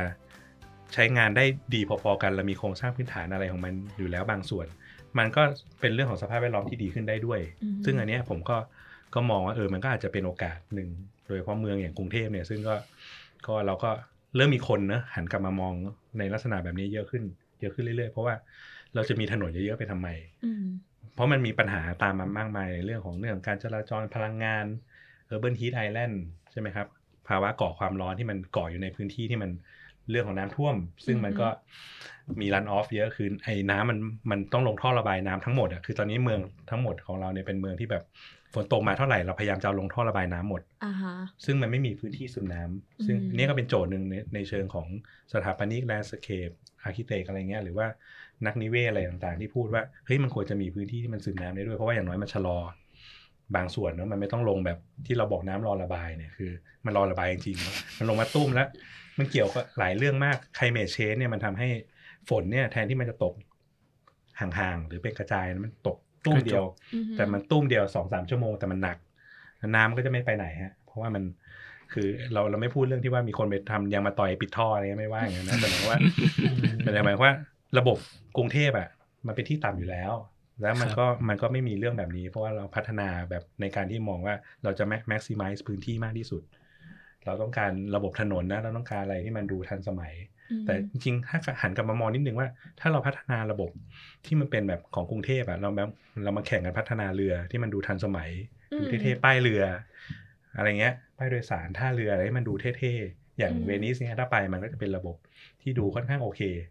นะครับใช้งานได้สะดวกเนี่ยผมว่าถ้ามันมีทริกเกอร์ตรงนี้นิดนึงนะผมว่ามันก็น่าจะน่าจะช่วยได้เยอะ ใช่ใช่เห็นด้วยเห็นด้วยอืมรู้สึกว่าจริง ๆ คือต่อให้ทุกอย่างดีแล้วอะจริงคนก็เป็นปัจจัยสำคัญเหมือนกันเพราะเอ่อ behavior ของคนเหมือนถ้ามันไม่เคยทำอยู่แล้วอะครับมันมันจะต้องมีการแบบ transition อะต่อให้มีรถมีเรืออะไรเข้ามา มันก็ต้องแบบใช้เวลาแล้วก็มีหลายอย่างที่ต้องเหมือนกว่าจะผลักให้คนเข้ามาปรับตัวใช้สิ่งเนี้ยครับอืมเหมือนกัน ก็มีส่วนด้จวยริง ๆ ก็เห็นด้วยกับเอ๋ยเพราะว่าเพราะว่าจริง ๆ แล้วอะเราจะสังเกตว่าคนที่มาจากประเทศที่ขนส่งสาธารณะเขาพัฒนาหรือเมืองเขาพัฒนาเนาะเราจะเจอคนญี่ปุ่น เจอคนยุโรปที่แบบ เดิน เดินอย่างเจริญกรุงชินกับอย่างที่ดินเอ๋ยบอกเนี้ยเคยเจอ เพราะว่าที่ทำงานทำที่ทำงานเป็นอาคารโฮสเทลด้วยอืมถ้าเจอคนคนคนต่างประเทศบอกว่า ฉันจะเดินไปเอเชียทีแล้วแบบฮะจากร้านดำเนินเดินไปเอเชียทีอะเอาจริงเหรอแล้วก็แบบอืมวายอะทำไมอะ ก็ ก็เจริญกรุงก็แค่ไม่กี่โลป่ะเราอืมอย่าดูถูกกรุงเทพนะอะไรเงี้ยเฮ้ยแต่เขาชินกับการเดินจริงอืมแต่ใช่ครับแต่พอกลับมาก็คือหน้าก็คืออ่ากูบอกมึงแล้วนะอะไรเงี้ยไม่คือแต่แบบเอาจริงๆนะแม้กระทั่งเวลาเราไปเที่ยวต่างประเทศไปเที่ยวบ้านเขาที่พัฒนาแล้วอย่างไปสิงคโปร์อะไรเงี้ยเราเดินนะเกาหลีอย่างเงี้ยเราเดินนะผมเพราะแต่ผมสิงคโปร์ก็ร้อนแต่ก็เดินผมร้อนรู้สึเท่ากว่าไทยทางเนี่ยเท้าเขาอาจจะอาจจะแบบใช่ เฮปปี้กับคนเดินกว่าประเทศเราไงใช่คือประเทศเราแบบสมมติต่อเดินไปสุขุมวิทอะคือเราอะที่เป็นในฐานะคนโลคอลหรือเนทีฟจะรู้สึกว่าโหมันไกลนะแก แต่เหตุผลที่มันไกลเพราะว่ากว่าแกจะเดินไปได้แกต้องปลูกป่าฝ่าดงที่แบบเหมือนที่เอ้ยบอกเมื่อกี้คือทางเท้าแบบเดี๋ยวก็หดเดี๋ยวก็ขยับเดี๋ยวก็หดเดี๋ยวก็ขยับเดี๋ยวก็ขึ้นเดี๋ยวก็ลงเดี๋ยวก็ขึ้นเดี๋ยวก็ลงเออซึ่งแบบซึ่งจริง ๆ แล้วอะเราถูกหลอกเรากรุงเทพอะคนกรุงเทพมักถูกหลอกว่ากิโลทุกอย่างมันไกลเหตุผลว่าเราเดินทางไม่สะดวกไง ซึ่งจริง ๆ ถ้ามันตีเป็นกิโลเมตรแล้วอะเราจะ เฮ้ยมันแค่นี้เองเหรอวะแต่ปกติแล้วเราก็เดินไม่ได้ด้วยนะ เพราะว่า infrastructure ทุกอย่างบนถนนมันแบบมันมันโหดร้ายกับคนในเมืองมากๆคนที่เป็นอะฮีโร่คือใครรู้ไหมพี่วินมอเตอร์ไซค์เว้ยพาเราไปทุกที่เออใช่ไหมสุดท้ายเห็นไหมซอยเราก็ต้องแบบซอยตันเราก็ต้องแบบ escape ออกจากสิ่งเหล่านี้อืมไปพึ่งพี่วินอยู่ดี เพราะว่าอืมอืม เพราะว่าสิ่งทุกอย่างมันไม่เอื้ออืมก็อยากเน้นเรื่องที่แวนพูดตั้งแต่เริ่มเลยเรื่องรถสองแถวอะครับอืมเพราะว่าจริง ๆ แล้วมันเป็นเหมือนแบบ ฟอร์มของท r นสิ t ที่ดีมากๆทั้งกระป๋อแล้วก็สองแถวเลย เพราะว่าคือโจทย์เรามันมักจะเป็นว่าอย่างเวียบัสจริงๆเราก็เออพาเดินทางไปได้แบบข้ามเมือง แต่ว่าในที่สุดไอ้พวก last mile เนี่ย มันจะต้องแบบเป็นวินเป็นกระป๋อเป็นสองแถวหรือเดินอยู่ดี ใช่เพื่อที่จะเข้าถึงย่านทุกย่านได้อย่างแบบซอใช่ยแล้ซวอกในซอยเรื่องเล็ในการกที่มันเป็นซอยด้วยอย่างเงี้ยครับ แล้วก็ทำให้เรา หลายหลายครั้งที่เราเห็นแบบเออมันก็จะมีบางทีสายรถเมย์เปิดใหม่เป็นฟีเดอร์ แต่ว่ามันเป็นรถเมย์แบบคันใหญ่ใหญ่ๆไฟฟ้าใช่ๆแล้วมันแปลว่ามันมากับตั๋วที่แพงอืมซึ่งมันแปลว่ามันเออฟีดเข้ารถไฟฟ้าก็เถิด แต่ว่าบวกโหค่ารถไฟฟ้าที่แพงอยู่แล้วด้วย แล้วบวกกับอันนี้เข้าไปอะมันไม่ค่อย feasible แต่ว่าจริง ๆ แล้วอะเราทำแค่สองแถวก็ได้อืมแล้วเรามันบางทีผู้ใหญ่ก็จะติดภาพแบบความทันสมัย แล้วคือต้องเป็นรถเมล์ต้องเป็นไฟฟ้าต้องเป็นคันใหญ่อืมแต่จริง ๆ แล้วไอ้ของสเกลเล็ก ๆ เนี่ยแหละ จริง ๆ มัน work กว่าสำหรับบริบทของเรา แล้วมันใช่ก็ มันก็ทำให้มันเป็นระบบหน่อยเนาะแล้วก็ทำให้มันมีคุณภาพใช่ใช่ใช่แค่นี้มันก็ตอบโจทย์คนใช้งานละ ซึ่งถ้าคอม p r o m i s e กับกับไอเดียที่แบบอ่าสมมติสองแถวแล้วแบบแล้วผู้มีอำนาจรู้สึกว่าสองแถวมันดู สมมติภาษาวัยรุ่นบอกว่าดูไม่ cool อะอืมใช่ไม่ cool ทำยังไงได้บ้างแบบ อ่าในรถสองแถวนั้นมันมันทำยังไงให้มันดู proper กว่านี้ดูดูดูปลอดภัยกว่านี้ไหมอะไรอย่างเงี้ยเพราะว่าผมรู้สึกว่าอย่างอ่าอย่างรถป๊อปจุฬาฯเงี้ยโอเคเขาเป็น feeder อันนิสิตมารถไฟฟ้าลงหรือรถเมล์มาลงสยามอันนี้แล้วแต่คนแล้วแบบจะผลจะจะผันคนเข้ามหาวิทยาลัยอย่างเงี้ยมันก็คงไม่ได้ต้องการรถที่ใหญ่ขนาดนั้นด้วยแบบ physical ของตัวถนนในมหาวิทยาลัยด้วยหลาย ๆ อย่างอะไรเงี้ยอืมแต่ทีนี้เมื่อเราเมื่อเรา concern สิ่งนี้ทั้งหมดแล้ว เราก็เห็นว่าอ๋อรถที่ดีที่สุดน่าจะมีขนาดเท่านี้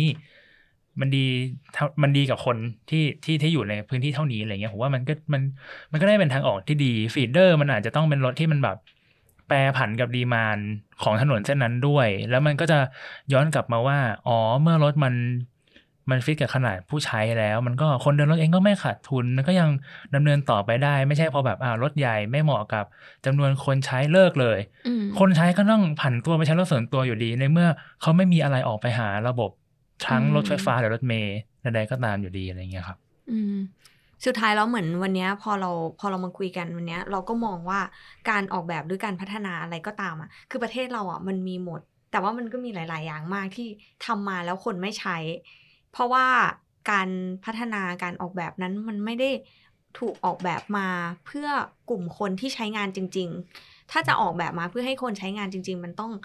เข้าไปถามเข้าเข้าไปคุยเรื่องปัญหากับเขาจริง ๆ อันเนี้ยถูกไหมคะแล้วก็ทีเนี้ยพอวันเนี้ยเรามาคุยกันตอนแรกเราตั้งโจทย์ด้วยคำว่ารถเมย์เนาะแต่คำว่ารถเมย์เรามันทำให้เห็นในหลายในปัญหาหลายบริบทหลายมิติมากๆ คือรถเมย์มันเป็นแค่หนึ่ง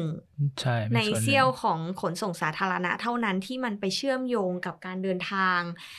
สาธารณะประเภทอื่น ๆ ไม่ว่าจะเป็นเรือที่มันเป็นทางเลือกใหม่ ๆ ให้กับคนเดินทางในเมืองที่จะสร้างคุณภาพชีวิตที่ดีขึ้น แต่แต่ทางนี้ทางนั้นมันก็ต้องถูกการได้รับการพัฒนาให้มันดีใช่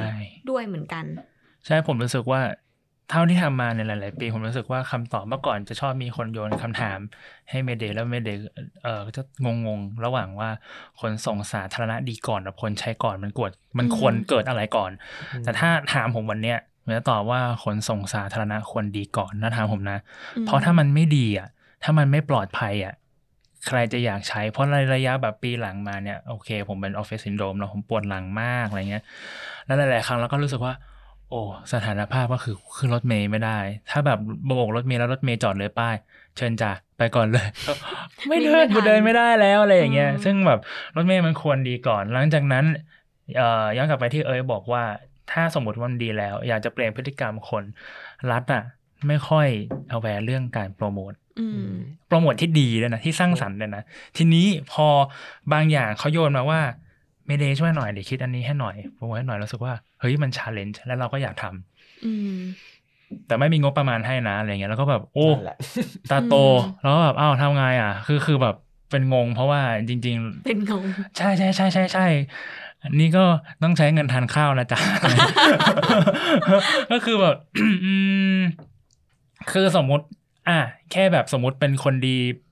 แบบสวรรค์มาโปรดมากๆทำงานแบบเท่าทุนก่อนนะแค่เงินที่จะเท่าทุนน่ะ ยังไม่มีให้เลยนั่นแสดงว่ารัฐไม่เคย aware เลยว่า part promote มันคือสิ่งสำคัญมาก อาจารย์ปินจริงๆ แล้วตอนนี้รายการกลายเป็นรายการพี่อ้อยพี่ฉอดสำหรับน้องแวนไปแล้วคือคืออย่างคือคืออย่างที่บอกว่า อย่างที่ผมบอกว่าเมื่อกี้ BTS ปีแรกๆมันโล่งมากแต่เมื่อคนแบบ เริ่มเห็นว่า เฮ้ย หนูด่วนมาบอกว่า 12 นาทีถึงสยามไปป้าใช่ไหมอืมนั่นแสดงว่าหนูด่วนน่ะมันคือ part การประชาสัมพันธ์ที่ convince ให้คนนะ switch mode ขึ้นไปหาเขาหรือเปล่า จริง ๆ สิ่งเนี้ยคือก็คือสิ่งที่รัฐก็ควรจะเรียนรู้ว่าเมื่อสร้างอะไรขึ้นมาแล้ว แล้วเราสร้างอย่างเข้าใจเขาแล้วด้วยนะครับ หลาย ๆ อย่างอย่างทั้งสวนทั้งทุกอย่างอะในเมืองเราอะ สร้างมาอย่างเข้าใจเขาแล้ว แล้วมันดีพอกับคนในเมืองแล้ว ถ้าจะแบบอยากให้คนเมืองแบบ มาใช้มันเข้าใจมันเปลี่ยนพฤติกรรม หรือใดๆก็ตามดูแลรักษามันไปอะด้วยมันก็ควรมันการโปรโมทอืมเป็นส่วนสำคัญเลยแหละ ที่จะทำให้คนแบบ หันกลับมาเข้าใจอย่างที่เมื่อกี้อาจารย์บอกว่า เออสิ่งที่บอกว่า เอ๊ะหรือว่าถนนมันจะผันไปเป็นคลองผม เชื่อว่าหลาย ๆ คนที่แบบไม่ได้เข้าใจเรื่องเนี้ย ฟังอันเนี้ย โอ้โหแบบหน้าแดงเป็นเดือดเป็นงงแน่นอน หรือแบบตั้งแต่ถนนตั้งแต่แบบ BRT จะทำแล้วมันเป็นบัสเลนแล้วอะอุ๊ย คนไม่เข้าใจก็จะแบบ จะบ้าหรือทุกวันนี้แล้วติดติดติดติดติดแต่เมื่อแบบรัฐไม่ได้บอกเขาทั้งหมดว่าเหตุและผลที่มันทำไปเพราะอะไรมันมีสาเหตุอะไรที่มากกว่านั้น ภาพใหญ่มันคืออะไรอะทำให้มันถูกที่ด้วยถูกจุดด้วยเนาะมันถึงจะแก้ใช่ปัญหาพี่คืออย่างที่ผมบอกแหละว่าเข้าใจเข้าใจถ้ารัฐเข้าใจสิ่งที่ตัวเองทำก่อน แล้วแบบบอกประชาชนว่าเฮ้ยจริงๆอะแบบไอเดียมันแบบภาพใหญ่อะ มันไปมากกว่านั้นนะ มันแบบพูดถึง climate change ไปนู่นแหนะอะไรเงี้ย ถ้าอยู่ aware มันตั้งแต่วันนี้นะ มันจะเกิดได้นี่นี่นี่นี่เมื่อคนเข้าใจอะกระแสต่อต้านมันจะน้อยลงไหม มันจะเกิดได้ง่ายขึ้นไหม คือทุกวันเนี้ยรัฐในประเทศไทยยังทำงานแบบ เราลืมการโปรโมท แล้วมาทำไปบอกว่ารัฐหวังดีนะ เราไม่ได้ปฏิเสธในหลาย ๆ โครงการก็คือรัฐหวังดีจริง ๆ แต่เมื่อคนไม่เข้าใจอะและคน against กับนโยบายเนี้ยแล้วรัฐก็เลิกมันอะ มันก็เป็นสิ่งที่น่าเสียดายในการที่เราจะก้าวไปต่อในในแบบ เฟสที่มันแบบน่าจะไปได้ดีกว่านี้หลายๆครั้งผมก็รู้สึกว่าสิ่งเนี้ยเป็นสิ่งที่น่าเสียดายอืผมว่าเรื่องของการสร้างความเข้าใจอย่างที่บอกเรื่องของการประชาสัมพันธ์การสร้างความเข้าใจ ผมว่าเรื่องนี้เป็นเรื่องสำคัญในสังคมนี้อืมนะครับ แล้วก็มีตัวอย่างให้ดู เพราะว่าเราเป็นคนก๊อปปี้เก่งนะเราเป็นคนก๊อปปี้เก่งคือถ้าเห็นปุ๊บเนี่ยเราจะเห็นเราจะนึกภาพออกแล้วเราจะคิดต่อได้อืมเห็นว่าตอนนี้ภาพที่มันควรจะเป็นเนี่ยมันยังไม่ค่อยเห็นเท่าไหร่อืมแล้วถ้าเราพูดเรื่องว่าโครงการใหญ่เนอะคือ มันก็ มันก็ไม่มันก็จับต้องค่อนข้างยากอืมนะผมว่าอย่างอย่างที่เมเดหรือเวียบัสทำอะผมว่าอันเนี้ยมันเข้าถึงคนได้ค่อนข้างเยอะอืมนะครับ แล้วก็แล้วก็ผมว่ามันเป็นสะท้อนจากยูเซอร์จริงๆอะคือตอนเนี้ยที่ตะกี้พูดมาทั้งหมดเนี่ยผมว่าทางส่วนหนึ่งก็คือว่าตอนที่เราทำเนี่ยเราไม่ได้มองเห็นคนเท่าไหร่ เรามองก็ทำแบบเชิงมาตรฐานอะทุกๆ200เมตรทุกๆ400เมตรใช่แต่ปรากฏว่าไอ้ไอ้ป้ายรถเมล์เนี่ยมันวางลงไปตรงที่มันไม่มีคนมาใช้อะ หรือมันมันมันมันก็เป็นไปตามมาตรฐาน แต่ถ้าเราเราคำนึงสักนิดนึงเอ้ยตรงนี้มันเคยมีตลาดหรือเปล่า มันอาจจะทำให้ดีขึ้น ได้อาจจะแบบคนมาใช้งานได้จริงอะไรเงี้ยผมว่าอืมส่วนหนึ่งก็คือเริ่มงานสเกลเล็กนะครับ แล้วก็แล้วก็พยายามสร้างแพลตฟอร์ม network กันอย่างเงี้ย แล้วก็พอมีงานอะไรก็โยงโยงๆกันโยงโยงๆเงี้ยอืผมว่ามันก็น่าจะเป็นส่วนหนึ่งที่ทำให้เมืองมันค่อยๆโต ผมไม่ผมไม่คิดว่าการที่เราลงตู้มลงไปแล้วมันจะยั่งยืนนะ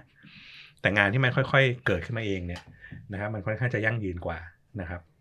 นี่เห็นด้วยกับอาจารย์มากอืมเพราะว่าหลาย ๆ ครั้งที่เราไปคุยเนาะเขาจะบอกว่าแบบเด็กรุ่นใหม่อย่ามองอะไรที่มันเป็นภาพเล็กเรามองภาพใหญ่แล้วลงไปตูมเดียว แต่ทีนี้ถ้ามันดีสมมุติว่าถ้ามันดีโอเคมันดีเลยแต่ถ้ามันไม่ดีล่ะ หรือมันยังดีไม่พอล่ะ มันก็เกิดความเสียหายในระดับที่มันใหญ่ได้เหมือนกันผมว่าก็เป็นสิ่งที่เราอาจจะต้องปรับจูนมาเจอกันแล้วแล้วหลาย ๆ ครั้งเองเมเดก็พยายามจะแบบอ่าโปรโตไทป์ก่อน ซึ่งเราก็ต้องเก็บเอ่อคอนเซิร์ตหรือ requirement ต่างๆ แล้วก็พัฒนางานต่อไป เพราะหลาย ๆ ครั้งว่าเราทำครั้งแรกอะมันก็ไม่ดีที่สุดอือฮึเราจะลืมสิ่งนี้ เราจะเอ่อลืมมองตรงนี้ตรงนั้นก็ปรับมันไปเรื่อยๆผมว่าสิ่งนี้เป็นสิ่งที่ที่ผมว่าคนรุ่นใหม่ หรือทุกคนในพศนี้อาจจะต้องคำนึงถึงสิ่งนี้มากขึ้น อืมเขาบอกเนอะว่าการเปลี่ยนแปลงมันเกิดขึ้นอยู่ตลอดเวลา เพราะฉะนั้นใช่การพัฒนามันควรจะเกิดขึ้นอยู่ตลอดเวลาด้วยเหมือนกันใช่ไหม จริงของ w e b u s เนี่ย ง่ายกว่านิดนึง เพราะเราเป็นซอฟต์แวร์อืมถ้าเราทำอะไรผิดมาแล้วก็อ๋อ up version ใหม่เออข้อดีข้อดีข้อดีข้อดีของแอปเออแบบคือให้แต่ว่าจริงๆเรื่องสำคัญมันคือเรื่องแบบ research อ่าฮะครับมันเหมือนว่าแบบเออ research มันต้องลึกหรือไม่ลึกขนาดไหนจริงๆอย่างอย่างเวลาเวบัสสมมติถ้าเราอยากลองทำอะไรใหม่เนี่ย ก็ไปคุยกับคนก่อน บางทีเราพบว่าเออ มันเป็นปัญหาจริงไหมบางทีมันอาจจะไม่ได้เป็นปัญหาก็ได้ แต่มันมีอย่างอื่น อะไรอย่างนี้อืมที่เราเข้าไปทำได้ อืม ซึ่ง ไม่แน่ใจคิดไม่รู้ว่าแบบรัฐปกติเขามีแบบ process ในการ research นี้ยังไง แต่ว่าแบบถ้าอย่างที่อังกฤษเนี้ยจะมีชัดมากแบบมีในเว็บตัวเองเลยแบบ สอนวิธี research แบบแบบมากมายแบบ research เสร็จแล้ววิเคราะห์ยังไงแบบ โอ้คือมันดีมากอืมแล้วเขาก็มีทูมาให้ ใช่แล้วมันคือดีไซน์มันเกิดตั้งแต่ในองค์กรเลย แล้วเขายังเผยแพร่ให้แบบคนทั้งโลกอะครับเนกอะไหมมัน แต่ว่าเออไม่แน่ใจว่าในไทยมันเขาจะ aware เรื่องนี้กันมากน้อยขนาดไหนอืมมันก็เลยแบบหลายครั้งที่แบบทำโครงการใหญ่ออกมา มันก็อาจจะแบบเออเหมือนดีในภาพใหญ่ตรงนั้น แต่พอเวลาใช้จริงแล้วก็จะแบบ เช่นแบบสมมติป้ายรถเมล์เอ้ยเอ่ออยู่ๆแบบเป็นฐานขึ้นมารถเข็นเข้าไม่ได้อืมอย่างนี้หรือว่าแบบไม่มีไอเขาเรียกอะไรนะกันซากันศาสตร์เอออันเนี้ยอืมอันเนี้ยง่ายสุดอืมเลยแบบ แบบโอ้อลังการมากไม่ทำกันศาสตร์อะไรโอ้ได้แล้วบ้างที่แล้ววิธีแก้ก็โอ้โหใช่ใช่ใช่คือจริงๆจริงๆอย่างที่เออบอกแล้วอาจารย์บอกว่าจริงๆอะต่างประเทศมันมี reference ให้เรามองอยู่ ถ้าเราเป็นนัก copy paste เนาะแล้วเราแบบเลือกที่จะไป copy เข้ามามา paste ที่เนี่ยบางทีก็ต้องแบบมีความ adapt นิดนึงเพราะว่ามันไม่ผมเชื่อว่ามันไม่มีโมเดลไหนที่แบบ fit in กับ context บ้านเราทั้งหมดใช่สิ่งนั้นมัน่าจะต้องบริบทอาศัยความแบบสังม creativity ของของคนในเมืองและของของของคนที่มีของผู้รับผิดชอบอืมที่เราจะสรรสร้างเมืองที่เราอยากให้เป็นที่เหมาะกับ context บ้านเราไปด้วยกัน ตรงนี้ผมว่าสำคัญ อาจารย์ปรินอยากจะเสริมอะไรไหมคะ ก็ประเด็นที่คุณแวนกับคุณเคยพูดนะครับ เรื่องผมยกตัวอย่างเคสหนึ่งนะครับ คือคือพอเรามักจะติดกับภาพที่บอกว่าไอ้นี่มันดีแล้ว แต่จริงอย่างยกยกตัวอย่างอย่างชินจูกุเนี่ย คือระบบมันก็ดีอยู่แล้วนะ รถไฟอะไรกับพื้นที่อะเขาก็ยังทำอยู่เรื่อยๆ คือเขาพยายามหาให้มันดียิ่งขึ้นไปอีก คือผมว่าตรงนี้น่าจะเป็น อันหนึ่งที่อยากจะบอกสื่อสารมาเนี่ยว่าว่ามันไม่มีอะไรดีอยู่แล้วหรอกแล้วยิ่งช่วงเนี้ยโลกมันเปลี่ยนเร็วมาก มันเปลี่ยนเร็วมากมันอะไรที่เราเคยทำแล้วบอกว่ามันดีอะพรุ่งนี้มันอาจจะไม่ดีก็ได้เพราะฉะนั้นอืมผมว่าอย่าอย่าหยุดคิดประเด็นอันหนึงก็คืออย่าหยุดคิดแล้วก็อย่าหยุดพัฒนา คือตอนเนี้ยเราเราก็มาในระดับหนึ่งแล้วล่ะที่คนเจเนอเรชันอย่างเงี้ยสามารถสร้างแพลตฟอร์ม สามารถขับเคลื่อน